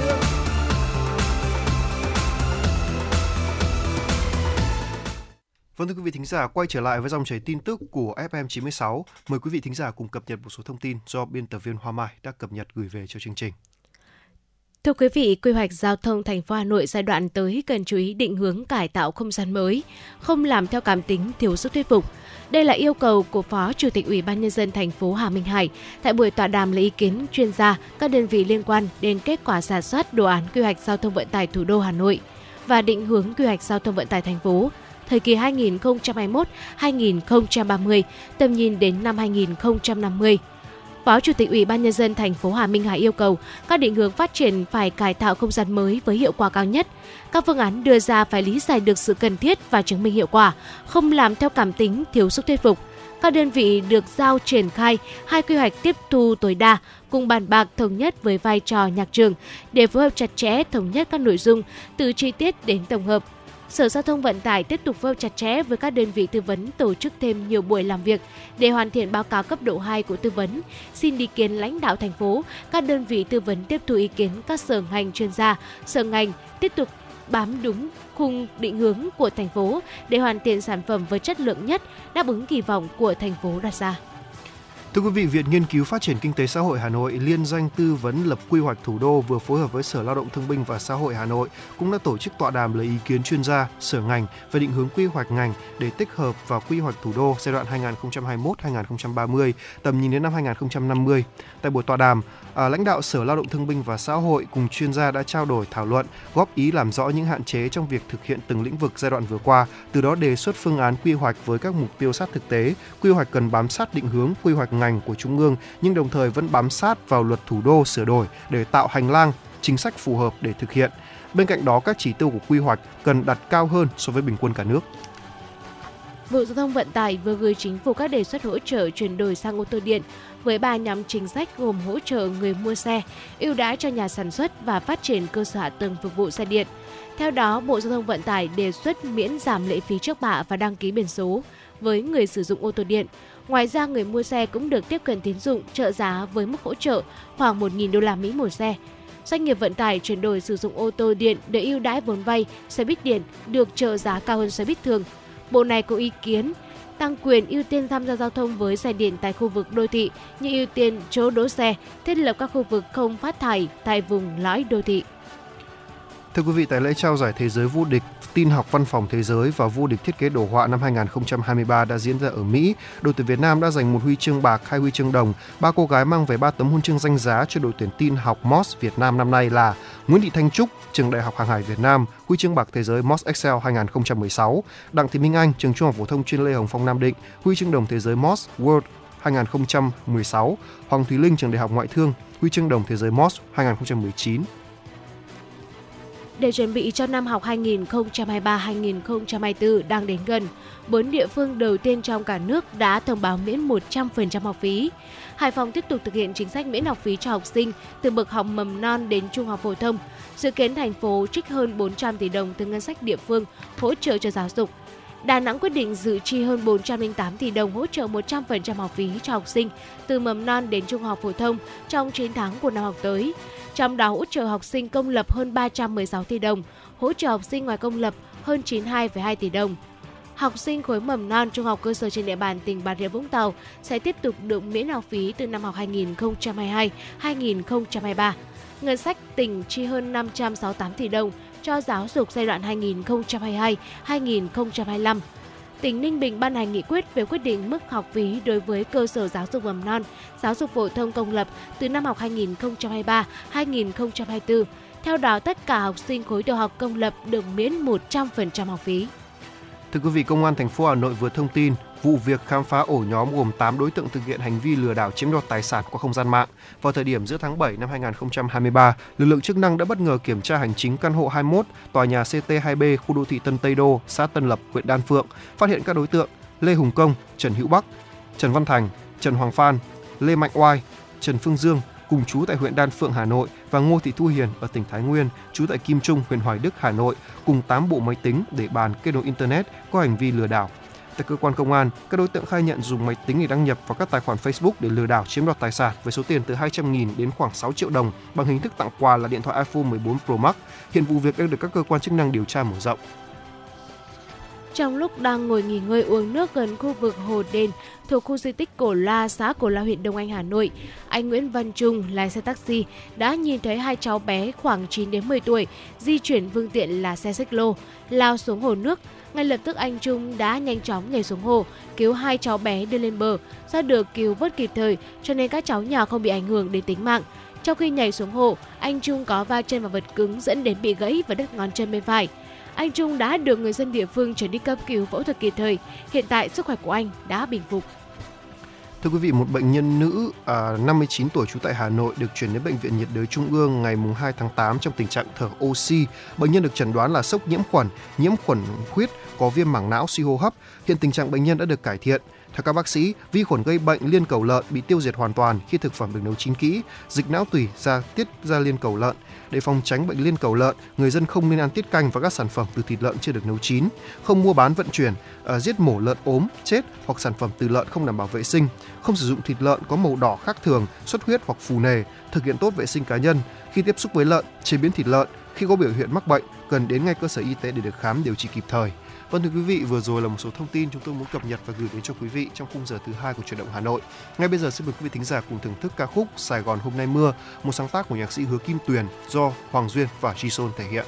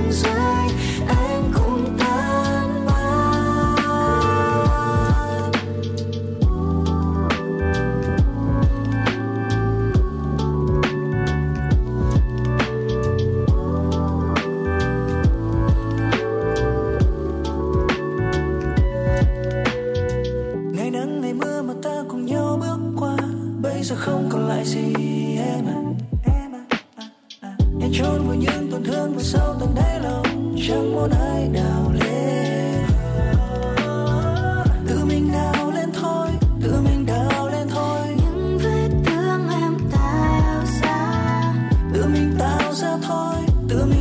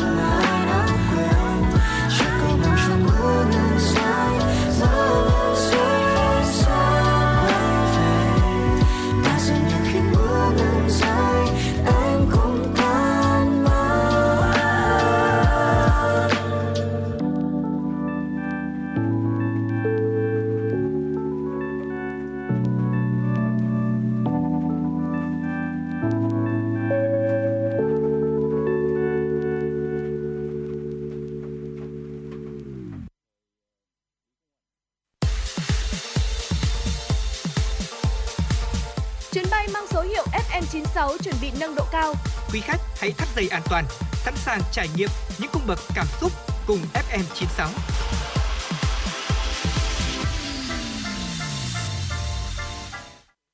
Vâng thưa quý vị thính giả, tiếp tục với chương trình chuyển động Hà Nội của chúng tôi. Xin mời quý vị thính giả cùng đến với phần tọa đàm ứng phó với hàng giả, hàng nhái. Mời quý vị thính giả cùng lắng nghe. Kính thưa quý vị và các bạn, thời gian qua, lực lượng chức năng đã phát hiện xử lý nhiều vụ việc làm hàng giả, hàng nhái, hàng vi phạm sở hữu trí tuệ của các nhãn hiệu nổi tiếng. Tuy nhiên, tình trạng vi phạm này vẫn diễn ra với hình thức ngày càng tinh vi hơn.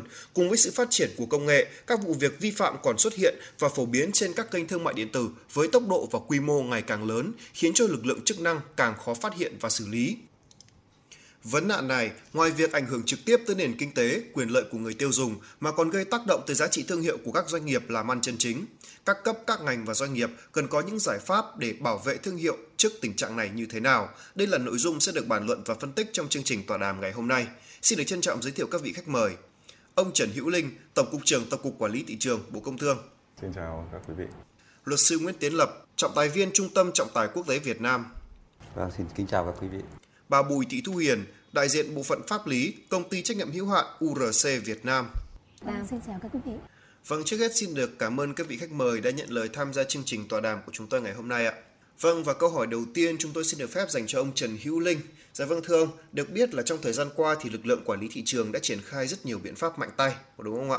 Và Việc tăng cường hoạt động kiểm tra kiểm soát thị trường nhằm ngăn chặn hàng giả, hàng nhái và hàng vi phạm sở hữu trí tuệ thì xin ông cho biết là những đặc điểm nổi bật nhất của các vụ việc vi phạm hàng giả, hàng nhái, à, xâm phạm quyền sở hữu trí tuệ gần đây và những hành vi này đã ảnh hưởng thế nào tới thương hiệu và uy tín của doanh nghiệp ạ? Xin mời ông ạ.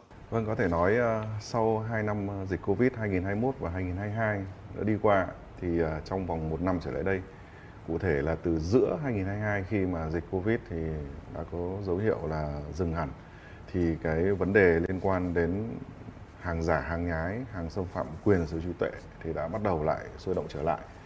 Và trong một năm vừa qua thì qua cái công tác à, kiểm tra, kiểm soát thị trường thì lực lượng quản lý thị trường chúng tôi thấy rằng là cái cái sự nhức nhối của hàng giả, hàng nhái, xâm phạm quyền sở hữu trí tuệ thì đang có cái chiều hướng nó gia tăng và đặc biệt như là cái à, chủ đề của ngày hôm nay là nó càng ngày nó càng rất là phức tạp và tinh vi. Thế thì à, chúng tôi đánh giá qua ba cái khía cạnh cái thứ nhất là đối với cả vấn đề về thương hiệu và nhãn hiệu của sản phẩm. Cái thứ hai là cái chủng loại sản phẩm mà bị làm giả làm nhái và xâm phạm quyền. Cái thứ ba là cái phương thức để mà ừ, kinh doanh cái sản phẩm hàng giả hàng nhái này. Cái thứ nhất là đối với cả lại à, vấn đề liên quan đến thương hiệu và nhãn hiệu. Thì có thể nói trong vòng một năm trở lại đây thì có hai hai cái thương hiệu nhãn hiệu. Cái thứ nhất là các cái thương hiệu nhãn hiệu mà nổi tiếng của quốc tế. Cái thứ hai là các cái thương hiệu của sản phẩm của Việt Nam thì ở cả hai cái thương hiệu nhãn hiệu này thì cái dấu hiệu cũng như là những cái vụ việc liên quan đến làm giả hàng xâm phạm quyền thì càng ngày nó càng gia tăng trong khoảng một năm trở lại đây thì chúng tôi liên tiếp là nhận được cái ờ, yêu cầu những vấn đề thắc mắc cũng như đề nghị phối hợp của các cái hãng lớn trên thế giới hoặc là có nhà máy sản xuất ở Việt Nam. Đấy, tôi xin ờ, lấy ví dụ từ những cái hãng ờ, làm đồ ăn thức uống rất là đơn giản hàng ngày của người dân, ví dụ như là hãng Ajinomoto sản xuất về bột ngọt, rồi hãng Ace Cook của Nhật Bản về mì gói là hai cái sản phẩm mà được người Việt Nam tiêu thụ rất là nhiều trong vòng 20 năm nay thì là cái số gói mì tôm được bán ở thị trường Việt Nam là khoảng gần 30 tỷ gói mì. Thế thì cả hai hãng này thì ờ, cách đây có một thời gian ngắn thì có đến làm việc với tôi và có nói rằng là cái đã trên thị trường là ngày càng nhiều cái bột ngọt cũng như là mì tôm làm giả, thậm chí làm giả cả từng cái gói gia vị ở trong cái gói mì. Rồi đến những cái ờ, thương hiệu ờ, những cái thương hiệu mà rất nổi tiếng của tập đoàn ờ, Procter Gamble, tức là mỹ phẩm, rồi sữa tắm, rồi xà phòng, vân vân thì cũng bị làm giả rất là nhiều ở trong thị trường nội địa rồi ngay cả đồ chơi trẻ em, một hãng rất nổi tiếng trên thế giới đó là logo của Đan Mạch thì trong tháng qua thì cũng đã làm việc với chúng tôi hai lần về cái việc là cái xâm phạm quyền sở hữu trí tuệ của sản phẩm của logo ở thị trường Việt Nam. Thế đối với cả lại các cái thương hiệu sản phẩm của Việt Nam à, thì hàng giả cũng được sản xuất trực tiếp ở trong thị trường nội địa. À, rất là nhiều những cái mặt hàng của Việt Nam à, thậm chí là những mặt hàng liên quan đến đồ ăn, thức uống, thì đều được sản xuất làm giả, làm nhái trong thị trường nội địa. Và đấy là chúng ta đã thấy rằng là cái thương hiệu, nhãn hiệu mà bây giờ được làm giả thì ngày càng nhiều. Ở góc độ thứ hai liên quan đến về sản phẩm bị làm giả, thì trong một năm trở lại đây cũng như là những thông tin tôi vừa mới cung cấp thì chúng ta thấy rằng là bây giờ nó đủ mọi chủng loại từ ngày xưa thì chúng ta hay thấy là hàng giả xảy ra ở nhiều những cái đồ mà quần áo, mỹ phẩm, giày dép. Nhưng bây giờ cả những cái mặt hàng nó rất là tinh vi, ví dụ như là thực phẩm chức năng. Vừa rồi thì uh, Cục Quản lý trường Hà Nội của chúng tôi cũng đã bắt một vụ rất là lớn liên quan đến ờ, tự sản xuất thực phẩm chức năng rồi bán ở trên mạng. Cái này nó rất là nguy hiểm, nó gây cái ảnh hưởng đến sức khỏe của người dân. Rồi ngay cả những cái uh, sản phẩm nó rất là đắt tiền, ví dụ như là những cái mặt kính của bếp từ những hãng của Đức, rồi những hãng kính của Ý thì đều trao đổi chúng tôi trong 6 tháng đầu năm thì đều có cái sản phẩm đã giả ở trên thị trường nội địa. Vấn đề thứ ba nó liên quan đến phương thức. Phương thức thì chúng ta đều biết rằng là hàng giả nó vẫn từ hai nguồn. Cái thứ nhất là từ nguồn nhập lậu, thẩm lậu từ các cái nước có đường biên giới với Việt Nam vào trong thị trường nội địa. Và cái thứ hai là hàng giả thì được sản xuất ở ngay trong chính trong nước của chúng ta. Thế nhưng mà chúng ta thấy rằng là có một, trong vòng nửa năm 2023 thì thương mại điện tử, mà thấy là mua bán trên mạng sau 2 năm dịch à, Covid 21 22 thì cái việc là người dân bây giờ mua hàng trên mạng là việc rất là bình thường rồi. và cái tốc độ phát triển của thương mại điện tử thì nó càng ngày nó càng dâng lên và thương mại điện tử trên các cái nền tảng mạng xã hội và các cái sàn giao dịch thương mại điện tử bây giờ là cái kênh để tiêu thụ chính hàng giả, hàng xâm phạm quyền sở hữu trí tuệ thì qua những thông tin như tôi vừa mới nêu ấy, thì trong 6 tháng đầu năm là chúng tôi đã kiểm tra ờ, gần 3.000 vụ về liên quan đến hàng giả và xử phạt đến gần 30 tỷ đồng. Nhưng mà tuy nhiên thì những cái vụ việc đó thì, chúng tôi đánh giá rằng nó vẫn chưa đủ để mà minh họa hết được cái vấn nạn hàng giả hàng nhái hiện nay. Thế cái hàng giả hàng xâm phạm quyền thì ờ, cái ờ, thiệt hại đầu tiên chính là người tiêu dùng. Nhưng tuy nhiên ở góc độ doanh nghiệp thì chúng tôi thấy rằng là doanh nghiệp thì rất là bị thiệt hại đối với cả các doanh nghiệp nước ngoài là các doanh nghiệp có vốn đầu tư nước ngoài FDI Đấy, thì nó làm ảnh hưởng mất lòng tin đến cái những cái đối tượng này mà chúng ta đều biết là các doanh nghiệp có vốn đầu tư nước ngoài thì có cái ý nghĩa rất là quan trọng trong nền kinh tế của chúng ta hiện nay. Ờ, cái việc hàng giả quá nhiều ở trong nội địa thì sẽ làm là là là các nhà đầu tư cảm thấy là không yên tâm đối với cả cái môi trường đầu tư kinh doanh của Việt Nam. Còn đối với các doanh nghiệp ở trong nước chúng ta thấy rất là rõ là bị thiệt hại về thương hiệu của doanh nghiệp rất là nhiều thương hiệu thì bị làm giả làm nhái và nguy hiểm nhất là nó làm xói mòn đi cái ờ, sức sản xuất của doanh nghiệp khi mà phải cạnh tranh với cả hàng giả hàng giả nó vừa rẻ người dân thì vẫn thỏa hiệp trong cái việc mua hàng giả do vậy là thương hiệu sản phẩm là cái mà doanh nghiệp đang bị chịu rất là nhiều thiệt thòi đối với cả cái vấn nạn làm giả hiện nay. Dạ vâng ạ, xin được cảm ơn ông. À, và một câu hỏi dành cho luật sư Nguyễn Tiến Lập. Dạ thưa luật sư, là thành viên của Trung tâm Trọng tài Quốc tế Việt Nam thì ông đã tham gia rất nhiều các vụ việc liên quan đến việc bảo vệ quyền lợi của các doanh nghiệp. Vì vậy nên là xin ông cho biết là chúng ta đang có những chế tài như thế nào để bảo vệ thương hiệu cho các doanh nghiệp Việt Nam. Nếu doanh nghiệp bị làm giả, làm nhái và xâm phạm quyền sở hữu trí tuệ thì doanh nghiệp có thể thực hiện những biện pháp như thế nào để bảo vệ cho thương hiệu của mình ạ? À, vâng, với tư cách là một luật sư, một chuyên gia về pháp luật à, và cũng là một người tiêu dùng thì tôi hoàn toàn chia sẻ cái đánh giá của ông Linh ờ, tổng cục quản lý thị trường đó đó là những người sâu sát nhất là về những cái gì diễn biến như thị trường và ông ấy đã cập nhật cái tình hình. và thực trạng phải nói rằng là thế này này. À, và người ta nói rằng là thế này là chúng ta xử lý được ấy là cái nỗ lực rất là cao của các cơ quan chức năng và cái các cái vụ việc xử lý thì rất nhiều được nhiều lên thì đấy cũng là một cái sự nỗ lực cố gắng nhưng rõ ràng nó không thể đương đầu với một cái làn sóng về cái hàng giả tức là cái cái cái cái cái cái, cái năng lực rồi quyền thẩm quyền rồi năng lực của các cái cơ quan cái nỗ lực của các cơ quan ấy nó không tương xứng lại được. Mà không có cách gì cả. Là chúng ta trông cậy vào những cái cơ quan như là quản lý thị trường là sâu sát nhất chẳng hạn thì cơ quan thị trường cũng không thể bao đầu sáu tay làm tất cả được mọi việc được. Thế nên rõ vậy như vậy ấy, thì nó cần phải cả một cái tiếp cận mang tính hệ thống. Và nó toàn diện. Và đây thì không chỉ nói về về pháp luật. Tôi là một chuyên gia pháp luật ấy, thì phải nói là thế này tôi quan niệm rằng là không phải là cái gì chúng ta có ở trên văn bản giấy tờ tức là cái gì được các cơ quan có thẩm quyền từ quốc hội để cho đến chính phủ các bộ ngành ban hành mà cái quan trọng là cái cái cái cái, cái năng lực thực thi cái cơ chế thực thi. Thì thì vấn đề thực thi ở Việt Nam chúng ta gặp rất nhiều các cái khó khăn. Các cơ quan chức năng tôi nghĩ rằng là cũng không thể phình cái bộ máy to mãi được. Chưa nói cái tính chuyên nghiệp và các cái công cụ hỗ trợ nữa. Thế nhưng cái bộ máy cũng không thể phình to mãi được. Mà xu hướng bộ máy nhà nước là phải phải co lại. Thế thì thế thì làm thế nào để giải quyết được cái chuyện đó? Nếu mà chúng ta cứ chỉ trông cậy vào các văn bản pháp luật mà các văn bản pháp luật ở chúng ta thì tôi nghĩ rằng là khá hoàn chỉnh. So với các nước ấy, thì tôi so sánh thì chúng ta không thiếu cái gì cả. Văn bản gì? Luật sở hữu công nghiệp chúng ta có luật thương mại chúng ta có luật chống cạnh tranh chúng ta có ờ, chống cạnh tranh không lành mạnh chúng ta có. Các luật chuyên ngành khác quản lý từ lĩnh vực từ dược rồi dược phẩm rồi là phân bón tất cả chúng ta có hết.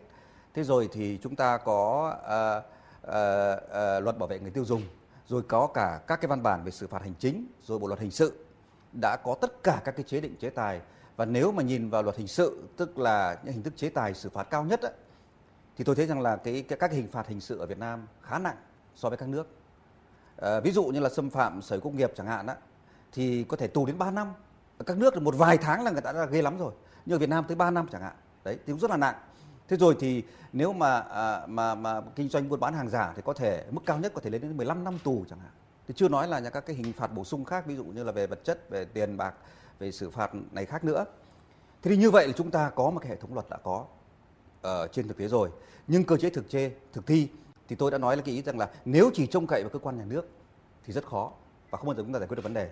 Thế thì các cái lực lượng khác tham gia là như thế nào? Thì chính là anh linh đã đưa ra một cái ví dụ rất là hùng hồn là các cái tập đoàn lớn của nước ngoài mà họ sở hữu các cái thương hiệu nổi tiếng đó, thì họ hợp tác với cơ quan nhà nước. Tức là nó tạo ra một cái cơ chế hợp tác công tư ở đây, trong nháy nháy ở đây. Tức là không phải là đầu tư công tư theo luật ờ, đầu tư theo đối tác công tư, nhưng mà rõ ràng là hợp tác công tư trong chính thực thi pháp luật. Đó, để giải quyết những cái vấn đề thiết thực mà là cái lợi ích này để lợi ích của cả nhà nước, người tiêu dùng rồi lợi ích doanh nghiệp. Thì cần phải có cái hợp tác hợp tác song phương như vậy.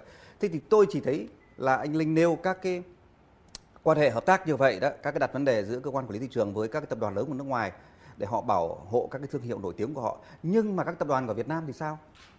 Thì rõ ràng là tôi có thể, tôi nghĩ là con cũng có. Nhưng rõ ràng là các cái doanh nghiệp Việt Nam, doanh nghiệp lớn Việt Nam ấy, chưa tìm ra một cái cơ chế hợp tác mà họ lại thế này. Tôi không nói dám nói từ ỷ lại, nhưng họ chỉ trông cậy một chiều. Tức là khi có vụ việc thì kêu, thì khiếu nại, đó, đến các cơ quan chức năng. Nhưng mà cái hợp tác ban đầu là cái khâu phòng ngừa đó. Đấy và tìm ra những cái biện pháp mà hữu hiệu nhất giữa hai bên ấy thì cái đó là vô cùng quan trọng. À, khi mà đi công tác nước ngoài đó thì qua các cái cửa của các sân bay đấy thì tôi thấy hải quan họ ấy là cũng phải có hợp tác của doanh nghiệp thì hải quan mới nhận diện được các cái các cái hàng nhái là các cái thương hiệu nổi tiếng. Ví dụ Louis Vuitton chẳng hạn nếu mà một người Việt Nam mà mang một cái hàng nhái vào các cái cửa khẩu châu Âu chẳng hạn thì hải quan người ta phân biệt được ngay là hàng giả hàng thật để người ta trừng phạt người ta tịch thu luôn. Thế đấy là một sự hợp tác giữa doanh nghiệp và cơ quan cơ quan thực thi pháp luật. Đó. Thì tôi nghĩ rằng là các doanh nghiệp Việt Nam đấy là một cái một một một một, một cái kênh một cái cách mà cần phải khai thác cái khả năng như vậy. Và cơ quan quản lý thị trường tôi chắc chắn là chỗ anh Linh là hoàn toàn là mở cửa hoan nghênh cái chuyện đó.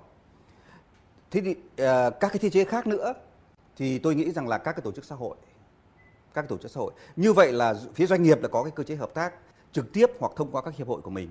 Thế nhưng mà ờ, các cái thiết chế xã hội nữa là các tổ chức xã hội ví dụ như là các cái hiệp hội bảo vệ người tiêu dùng đó. Thì đấy là người tiêu dùng có thể trông cậy được. Thì các cái hiệp hội bảo vệ người tiêu dùng ở Việt Nam tôi nghĩ là có lẽ là cũng có nhưng mà chưa hoạt động mạnh lắm mạnh mẽ lắm. À, thì đấy là một kênh. Ngoài ra ấy, là các cái tổ chức luật sư tư vấn. Đó. Thì tôi nghĩ rằng là chúng ta tất cả chúng ta đã có những cái thiết chế trên thực tế rồi. Nhưng quan trọng nhất là thức tỉnh cái nhận thức nâng cao cái nhận thức. Và đầu tiên bắt đầu là từ thế này. Tôi nghĩ là doanh nghiệp muốn bảo vệ thương hiệu thì chính doanh nghiệp phải chủ động chứ không phải đợi cơ quan chức năng còn người tiêu dùng muốn bảo vệ mình ấy thì người tiêu dùng phải trông cậy vào các cái hiệp hội là những người đại diện cho mình cho các cái luật sư nó thành một cái cơ chế hợp tác đa bên giữa tất cả các bên để giải quyết một cái vấn nạn chung thì tôi nghĩ đấy là con đường và là cách thức. Dạ vâng xin cảm ơn ông ạ. À, thưa bà Bùi Thị Thu Hiền, À, URC là một doanh nghiệp và sản xuất trực tiếp những sản phẩm của mình là gắn với sức khỏe của người tiêu dùng. Vậy thì công tác phòng chống hàng giả hàng nhái thì chắc chắn sẽ được quan tâm nhiều hơn, có đúng không ạ? À, vậy thì xin bà cho biết là thời gian qua URC đã thực hiện những hành động như thế nào để bảo vệ thương hiệu trước những cái tình trạng mà sản xuất hàng giả, hàng nhái và hàng xâm phạm quyền sở hữu trí tuệ như bây giờ? Thì đối với việc bảo hộ thương hiệu tại UC, UC cũng thực hiện nhiều cái hành động để nhằm bảo vệ thương hiệu và phòng chống các tình trạng là hàng, hàng nhái, hàng giả Ờ, như là thông qua phối hợp với các cơ quan chức năng để ờ, làm sao để phòng ngừa ngăn chặn. Đồng thời là chúng tôi cũng có những cái đề xuất đến các cơ quan chức năng để xử lý các hành vi vi phạm nếu có. Ngoài ra thì chúng tôi cũng thực hiện hướng dẫn ờ, nhận diện thương hiệu cho các đại lý, các nhà phân phối cũng như là người tiêu dùng.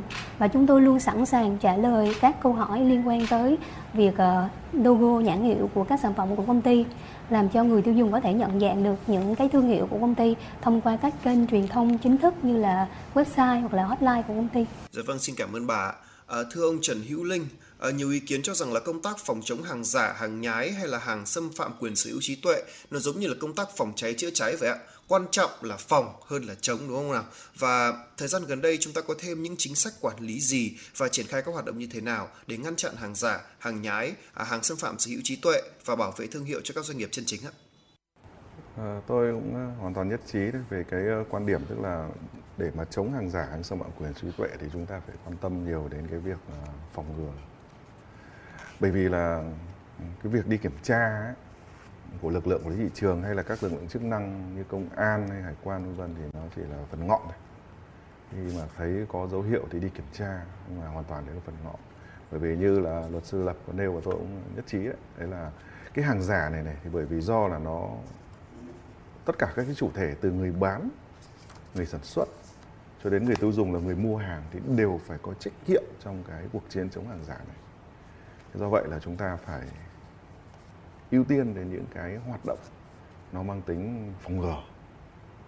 Thế thì đối với cả lực lượng quản lý thị trường của chúng tôi thì ờ, trước hết ấy, thì là chúng tôi đặt cái ờ, trọng tâm là trong cái công tác phòng chống gian lận thương mại thì hàng giả, hàng xâm phạm quyền sở hữu trí tuệ của những cái mặt hàng ở trong thị trường nội địa là nhiệm vụ chuyên môn quan trọng hàng đầu à, điểm như thế là quan trọng nhất trong cái bối cảnh hiện nay à, trong thời gian qua thì thì về mặt chính sách pháp luật ấy, thì chúng tôi à, được bộ rồi thủ tướng chính phủ giao là à, xây dựng nhiều những cái văn bản ở cấp à, nghị định rồi thông tư. Đấy để mà có cái biện pháp kiểm tra cũng như là có những cái mức chế tài ở mức độ là có thể răn đe những cái đối tượng mà làm hàng giả. Và hầu hết những cái mức xử phạt vi phạm hành chính hiện nay đối với hàng giả thì đều ở cái mức là khung cao nhất. Đấy là về mặt chính sách cái thứ hai ấy, về mặt thực thi ấy, thì uh, năm trở lại đây thì lực lượng chúng tôi thì có cái cách tổ chức để chống hàng giả là uh, chúng tôi có xây dựng hẳn những cái tuyến trọng điểm địa bàn trọng điểm. Trong địa bàn đấy thì có những cái tụ điểm nào mà nó nổi cộm về chống hàng giả thì ưu tiên xử lý những cái tụ điểm đấy trước. Chúng ta đều biết là ở Hà Nội thì có một thời gian rất là dài ở khu vực Hoàn Kiếm đúng không ạ? Xung quanh bờ hồ đấy, hàng gai rồi hàng bông vân vân là bán đồ hàng giả rất là nhiều. Và khách mua thì là những người du lịch trong nước và nước ngoài. Chợ Đồng Xuân là ngang đảo. Nhưng bây giờ chúng ta có thể thấy rằng là cái tỷ lệ bán hàng giả hàng xâm phạm quyền sở hữu trí tuệ ở những cái tuyến mà chúng tôi gọi là tuyến địa bàn nổi cộm đã giảm đi rất nhiều rồi. Tôi cũng ờ, khẳng định luôn là xử lý những cái, cái vụ việc liên quan đến hàng giả xâm phạm quyền trí tuệ là rất phức tạp. Nhất là những cái vụ việc là xâm phạm quyền sở hữu trí tuệ xâm phạm những vấn đề liên quan đến bản quyền tác giả sở hữu công nghiệp bởi vì nó gặp phải những vấn đề liên quan đến phải về mặt pháp luật. Mà đặc biệt là bây giờ đối tượng làm hàng giả thì người ta rất là rất là tinh vi người ta cũng nghiên cứu pháp luật rất là kỹ để người ta luồn lách cơ quan nhà nước cơ quan thực thi. Ờ, rất là nhiều những cái sản phẩm hàng giả họ làm giống gần giống và cũng đăng ký bản quyền. Nên là khi những cái vụ việc đấy xử lý những cái tranh chấp đấy là nó rất mất nhiều thời gian. Rất rất là nhiều thời gian. Và thậm chí là nhiều khi lực lượng như chúng tôi còn bị các cái đối tượng đấy kiện ngược lại. Thế thì uh, những cái khó khăn của chúng tôi thì hiện nay thì là một là cái ờ, cái thời gian cái quá trình để các cơ quan phối hợp cơ quan chức năng để cho ý kiến cũng như là có những cái ờ, phối hợp à, để xác minh cái tính chính xác của hàng hóa, chất lượng, tiêu chuẩn đo lường hàng hóa là thời gian nó cũng tương đối lâu. Cái thứ hai là bản thân về phía doanh nghiệp như tôi nói, về người tiêu dùng à, nhiều khi là còn cái tâm lý à, e ngại không phối hợp với các lực lượng chức năng, ngay cả các cái chủ thể quyền của các cái nhãn hiệu. Khi mà lực lượng như chúng tôi đi kiểm tra, thu giữ sản phẩm thì e ngại rồi tránh né không hợp tác bởi vì có thể nghĩ rằng cái tâm lý là sợ ảnh hưởng đến thương hiệu của mình. Nên là đấy cũng là những cái ảnh hưởng. Cái thứ ba thì chúng tôi nói về cái ờ, việc là chế tài xử phạt. Mặc dù chế tài bây giờ thì ờ, cũng đã tương đối là đầy đủ Đấy, nhưng mà ở những cái nội dung cụ thể thì ờ, còn chưa đủ sức gian đe. Đặc biệt là cái việc hình sự những bởi vì là hàng giả nhất là hàng giả những cái mặt hàng mà ảnh hưởng đến sức khỏe của người dân là rất nguy hiểm và cần phải xử lý ở, ở ở những cái chế tài nó rất là cao thậm chí là phải hình sự. Mà tuy nhiên thì tôi thấy rằng là cái cái cái, cái sức gian đe của pháp luật hiện nay cái kết quả xử lý những cái đối tượng vi phạm thì dường như vẫn chưa đủ cái sức nặng để mà cho những cái đối tượng vẫn đang sản xuất bán hàng giả chùn bước. Đấy cũng là những cái khó khăn của của chúng tôi. Và cái cuối cùng thì là hàng giả như tôi nói ban đầu là đến từ hai nguồn. Đấy, thứ nhất là nguồn mà thẩm lậu từ nước ngoài. Chúng ta đều biết là từ khi uh, covid và hiện nay là toàn bộ tuyến biên giới phía bắc là đã được rào kín rồi. Do vậy là cái việc hàng giả đưa qua các đường mòn lối mở bây giờ gần như bằng không. Nhưng bây giờ các đối tượng là người ta vận chuyển hàng giả về bằng cách là công khai tức là tổ chức lập mở doanh nghiệp và nhập hàng trà trộn hàng giả vào, đàng hoàng đi qua các cái ờ, cửa khẩu chính thức mà một khi đã như thế thì số lượng nó sẽ là lớn do vậy nó đòi hỏi cái việc phối hợp của các lực lượng chức năng từ những cái đơn vị bảo vệ biên giới như là biên phòng hay là hải quan là khi mà hàng hóa, hàng giả lọt vào thị trường nội địa thì là quản lý thị trường và lực lượng công an thì sẽ có trách nhiệm. Dạ vâng ạ. Còn thưa ông Nguyễn Tiến Lập, như chúng ta vừa được nghe chia sẻ qua vị khách mời thì rõ ràng là đã có nhiều biện pháp xử lý của cơ quan nhà nước cũng như là sự tham gia của doanh nghiệp để chống hàng giả, hàng nhái, hàng xâm phạm sở hữu trí tuệ. À, tuy nhiên thì vẫn chưa thể giải quyết được một cách triệt để. Vậy thì theo ông, chúng ta cần có thêm những chế tài nào để xử lý những vấn nạn như thế này? Quan điểm của tôi là thế này, nếu tôi là một luật sư mà tham gia vào xử lý một cái vụ tranh chấp, vụ khiếu nại hay là kiện tụng à, hay một vụ án chẳng hạn thì tôi tiếp cận vấn đề nó khác. Đấy là giải quyết hậu quả. Nhưng mà tôi hoàn toàn với tư cách là một nhà nghiên cứu đó thì tôi tôi tôi thích cái quan điểm của của ông Linh ở cái chỗ rằng là vấn đề phòng ngừa mới là quan trọng. Thực thi pháp luật chỉ là xử lý phần ngọn. Hậu quả nó đã xảy ra rồi. Phải nói như vậy. Nó cũng có tác dụng chứ không phải không. Nhưng mà cái đó không giải quyết căn bản được. Mà cái căn bản ở đây ấy, là cái thiệt hại của cả nền kinh tế cả. Thế thì nhưng bây giờ ta giải quyết bằng những cái việc nó cụ thể ấy, tôi nghĩ là thế này. À, chúng ta phải nhìn sâu hơn là nguyên nhân căn nguyên của nó. Bởi vì trong cái vấn đề hàng giả và hàng vi phạm sở công nghiệp ấy, thì có nhiều người bị thiệt hại nhưng nhiều người cũng có lợi chứ không phải không. Thì tức là vấn đề đầu tiên ở đấy, tôi nghĩ rằng là phải đặt vấn đề đó là ở ở ba cái phạm trù. Thứ nhất là cấu trúc kinh tế. Chứ không chỉ là thực thi pháp luật. Cấu trúc kinh tế đến mức độ người ta đang nghiên cứu là thế này. Có những cái quốc gia đi sau, mà khi nền kinh tế nó mở rồi đấy, mà các cái thương hiệu lớn của nước ngoài họ xâm họ xâm nhập vào thị trường á chúng ta không có cách gì, bởi vì người tiêu dùng người ta bắt đầu là ưa chuộng hàng ngoại, cái tâm lý đấy. Mà bán cái gì, bán được thì người ta sản xuất cái đó. Thế như vậy là tôi bán hàng giả, tôi sẽ có lời hơn nhiều so với hàng thật. Bởi hàng thật của tôi không ai biết cả. Mà tôi nghiên cứu thì tôi đã, người ta đã, người ta người ta đã tính một cái con số như thế này. Để một thương hiệu mà có uy tín như thị trường, mà thị trường quốc tế bây giờ, thì chúng ta nói là thị trường trong nước cũng là thị trường toàn cầu. Chứ không phải thị trường trong nước, chỉ là trong nước. Thì cần phải có một cái đầu tư về về tiền về quảng bá rồi làm thương hiệu được khoảng độ tối thiểu là 10 triệu đô la à 20 triệu đô la và trong một cái thời gian 10 năm liên tục thì anh mới có được một cái thương hiệu nổi tiếng để người ta biết đến và để người ta tin cậy và người ta mua sản phẩm của anh không phải vì tốt hay xấu mà vì người ta thích, người ta yêu, người ta tin cậy cái sản phẩm của anh. Thế thì nếu mà các doanh nghiệp hợp tác với quản lý thị trường công bố công khai là thế này. Thứ nhất là những cái hàng mà thiết yếu mà liên quan đến ví dụ dược phẩm, thực phẩm chẳng hạn ấy, thì doanh nghiệp có đồng ý hay không đồng ý. Nhưng nếu quản lý thị trường mà qua điều tra khảo sát biết những cái mặt hàng nào hay bị uh, uh, bị bị làm hàng giả hàng nhái quản lý thị trường có trách nhiệm. Và tôi nghĩ là công bố công khai để cảnh báo mang tính chất cảnh báo. Bởi vì đó là hàng thiết yếu liên quan đến sức khỏe của người dân rồi. Cái đó rất vô cùng quan trọng. Cái đấy không phụ thuộc vào doanh nghiệp. Doanh nghiệp không phải là đây phải là là, là đề nghị là tôi giữ bí mật này khác. Không cái đó bắt buộc. Nhưng đối với những cái mặt hàng khác nó không nhạy cảm như vậy nó không thiết thực như vậy mà thì tôi nghĩ rằng là quản lý thị trường sẽ nhắc nhở cảnh báo doanh nghiệp. Là như vậy là cái mức độ hàng giả là tương đối tràn lan. Như vậy rồi. Nếu các anh không có hợp tác với chúng tôi để xử lý và có biện pháp ngăn chặn cái chuyện này, chúng tôi sẽ công bố công khai thông tin. Thì tôi nghĩ là ví dụ có những cái biện pháp như vậy. Tóm lại, thì có nghĩa là chúng ta giải cái bài toán phức hợp ở đây, cấu trúc kinh tế và vấn đề là tâm lý kinh doanh và tâm lý tiêu dùng là những vấn đề nó nhạy cảm và nó phức tạp hơn nó nó nó nó tinh tế hơn, thì cái cái khâu mà cấu trúc kinh tế đấy, thì lực lượng thực thi pháp luật phải cùng đồng hành với các cơ cấp chính quyền, các cái bộ ngành khác giải quyết vấn đề lao động, rồi vấn đề xã hội, vấn đề phát triển địa phương. Còn hai cái vấn đề kia thì các hiệp hội bảo vệ người tiêu dùng và các hiệp hội doanh nghiệp và các doanh nghiệp ấy phải hợp tác với cơ quan thực thi pháp luật cùng làm cái chuyện đó. Thì tôi đề xuất là như vậy. Dạ vâng ạ, xin cảm ơn ông. À, xin được phép quay trở lại với bà Bùi Thị Thu Hiền.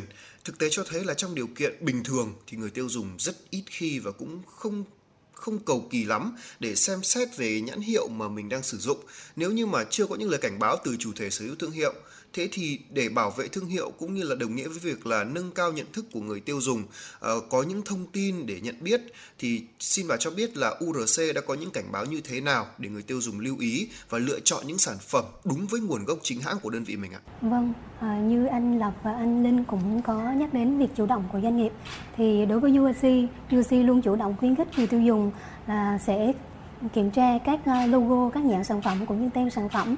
Đối với thương hiệu của UAC thì chúng tôi luôn có những cái đặc điểm phân biệt rõ ràng ờ, về đầy đủ các thông tin bản thành phần cũng như là các chứng nhận vệ sinh an toàn thực phẩm và qua đó thì chúng tôi cũng thực hiện những cái chiến dịch truyền thông thông qua các kênh truyền thông chính thức như là TV, báo chí để cho làm sao cho người tiêu dùng có thể lựa chọn đúng các sản phẩm chính hãng của công ty như là C2, rồng đỏ và các nhãn hiệu khác của công ty. Dạ vâng, xin cảm ơn bà Hiền. Và câu hỏi cuối cùng xin được dành cho ông Trần Hữu Linh. Sau khi chúng ta lắng nghe những khuyến nghị của chuyên gia độc lập cũng như là đề xuất của doanh nghiệp, thì xin ông cho biết là trong thời gian tới, ờ, ở góc độ của một cơ quan quản lý nhà nước, chúng ta sẽ có thêm những hành động quyết liệt như thế nào để ngăn chặn vấn nạn hàng giả, hàng nhái và vi phạm quyền sở hữu trí tuệ để bảo vệ thương hiệu cho các doanh nghiệp ạ? Như từ đầu tôi đã nói thì ờ, cái chiến lược của lực lượng quản lý thị trường của chúng tôi trong thời gian tới ít nhất là đến năm 2025 và cái này thì chúng tôi cũng đã cụ thể hóa thành à, mục tiêu nó rất là cụ thể và cũng đã trình bộ cũng như là trình chính phủ. À, đấy là làm sao mà để đẩy lùi được, có những cái bước tiến đáng kể đẩy lùi được cái nạn hàng giả, hàng nhái, hàng xâm phạm quyền sở hữu trí tuệ. Và trong chiến lược hoạt động của lực lượng thì chúng tôi coi đây là nhiệm vụ quan trọng hàng đầu, nhiệm vụ chính của lực lượng quản lý thị trường thế thì ờ, để ờ, làm được việc đó thì tôi cũng đã trình bày, chúng ta phải làm rất là nhiều việc từ ờ, điều chỉnh lại chính sách, văn bản quy phạm pháp luật, chế tài, cho đến tăng cường cái công tác kiểm tra thực thi rồi đến công tác tuyên truyền phổ biến giáo dục, phối hợp rất là nhiều thứ, rồi phối hợp với các lực lượng chức năng. Vâng, cụ thể đối với cả lại à, trong thời gian ngắn hạn trước mắt à, thì chúng tôi à, tập trung vào mấy vấn đề như này. Cái thứ nhất thì mình tiếp tục nhận diện cho nó đúng cái lý do nguyên nhân cũng như cái mức độ như là các cái phương thức thủ đoạn làm hàng giả rất là phức tạp tinh vi. Thì từ đó thì có những cái biện pháp nó cụ thể. Trong thời gian tới thì chúng tôi tiếp tục triển khai kế hoạch trọng điểm về về về về chống hàng giả tại các địa bàn trọng điểm. À, tại các cái ờ, ổ nhóm tụ điểm cụ thể. À, và chúng tôi liệt kê. Hiện nay trên cả nước 63 tỉnh, thành phố thì có khoảng khoảng 20 đến 30 tỉnh, thành phố có những cái tụ điểm nổi cộm về hàng giả. Và chúng tôi có chỉ đạo các cái cái cái ờ, đơn vị ở cấp dưới của chúng tôi là cứ liên tục kiểm tra ờ, bằng được cái thôi. À, để đến lúc mà người ta chán, người ta không bán được nữa. Đấy cũng là một cách để đấu tranh. Đấy và tuy nhiên thì mình vẫn phải ưu tiên là phối hợp để mà mình lần ra những cái đường dây ổ nhóm, những cái kho hàng lớn thì mình mới triệt để tận gốc được. Cái thứ hai là như tôi nói ngay từ đầu, là bây giờ thì, và chúng tôi cũng xác định trong vòng 2 đến 3 năm tới thì lực lượng chúng tôi bắt hàng giả, kiểm tra hàng giả, nhưng mà chủ yếu là trên mạng là chính. Chứ bây giờ hàng giả mà bày ngoài đường, ngoài phố, ngoài cửa hàng thì rất là dễ. Thế nhưng mà hiện nay thực sự internet đang là một cái mặt trận mới trong công tác chống hàng giả mặt trận rất nóng bỏng tôi thấy rằng là có lẽ phải đến 8 90% hiện nay hàng giả xâm phạm quyền sở hữu tuệ là được tiêu thụ, được mua bán trên mạng. Và đây phải nói là một mặt trận ờ, rất là khó khăn bởi vì bắt ở ngoài thực tế đã khó rồi, bắt trên mạng còn khó hơn rất là nhiều vì đặc thù của internet. Thế thì uh, vừa tháng vừa rồi tháng năm vừa rồi thì uh, tổng cục chúng tôi thì cũng đã trình bộ và trình thủ tướng chính phủ đã phê duyệt cái đề án chống hàng giả trên môi trường thương mại điện tử đến năm 2025 và trực tiếp lực lượng của thị trường thì được giao là chủ trì triển khai cái đề án này. Và chúng tôi cũng đã mời tất cả các cái bộ ngành liên quan từ bộ công an, bộ thông tin truyền thông, bộ khoa học công nghệ, bộ tài chính, vân vân là những cái đơn vị quản lý nhà nước mà trực tiếp có cái nhiệm vụ trong cái công tác chống hàng giả để cùng à, triển khai đồng bộ các cái à, hoạt động để mà chống hàng giả trên môi trường thương mại điện tử. Từ cái việc là làm sao để chống thất thu thuế trên thương mại điện tử. Từ cái lượng là đến cái việc là làm thế nào mà để dùng những cái biện pháp kỹ thuật à, internet để mà truy tìm được cái dấu vết của những cái người bán hàng trên mạng. Đó. Đấy, rồi những cái sàn giao dịch thương mại điện tử những cái mạng xã hội Facebook, Zalo, Instagram và gần đây nhất là TikTok bây giờ là đều triển khai cái việc bán hàng ở trên mạng các cái sàn giao dịch thương mại điện tử hiện nay người dân mua rất nhiều Lazada, Shopee, Tiki vân vân.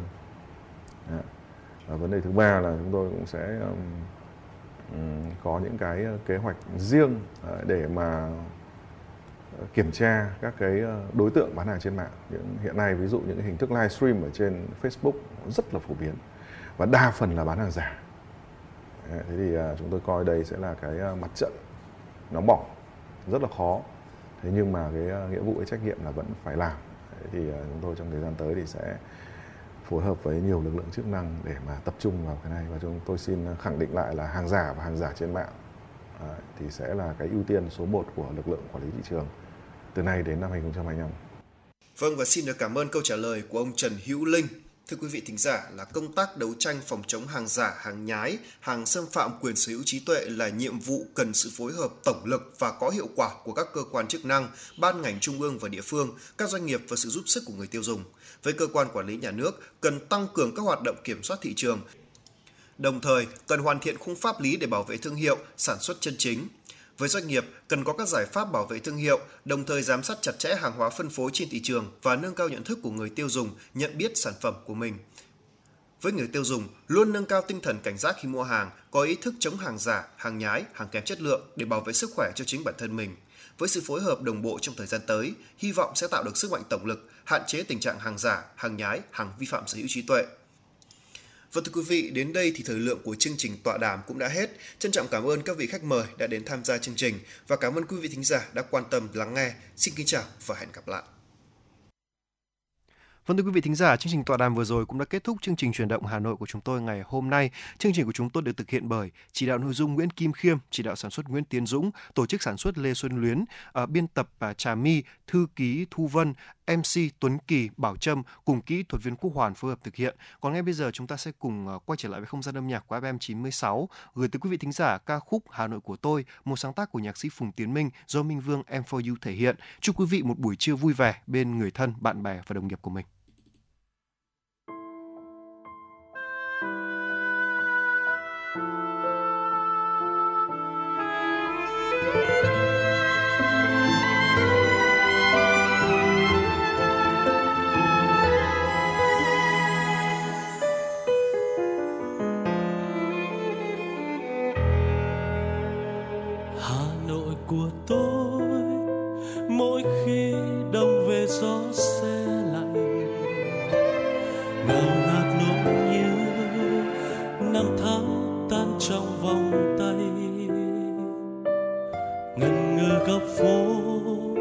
Từng cây đèn đứng như đang mơ màng. Hà Nội ơi, hoa sữa rơi hay là hương tóc em? Hà nội của tôi mỗi khi thu về lá rơi vàng sao xa trong nắng yêu dấu kín con đường xưa để cho mỗi mát để ai lặng đứng yên trong nắng lòng hà nội ơi, nguyện yêu mãi mãi yêu suốt đời. Yêu từng giọt sương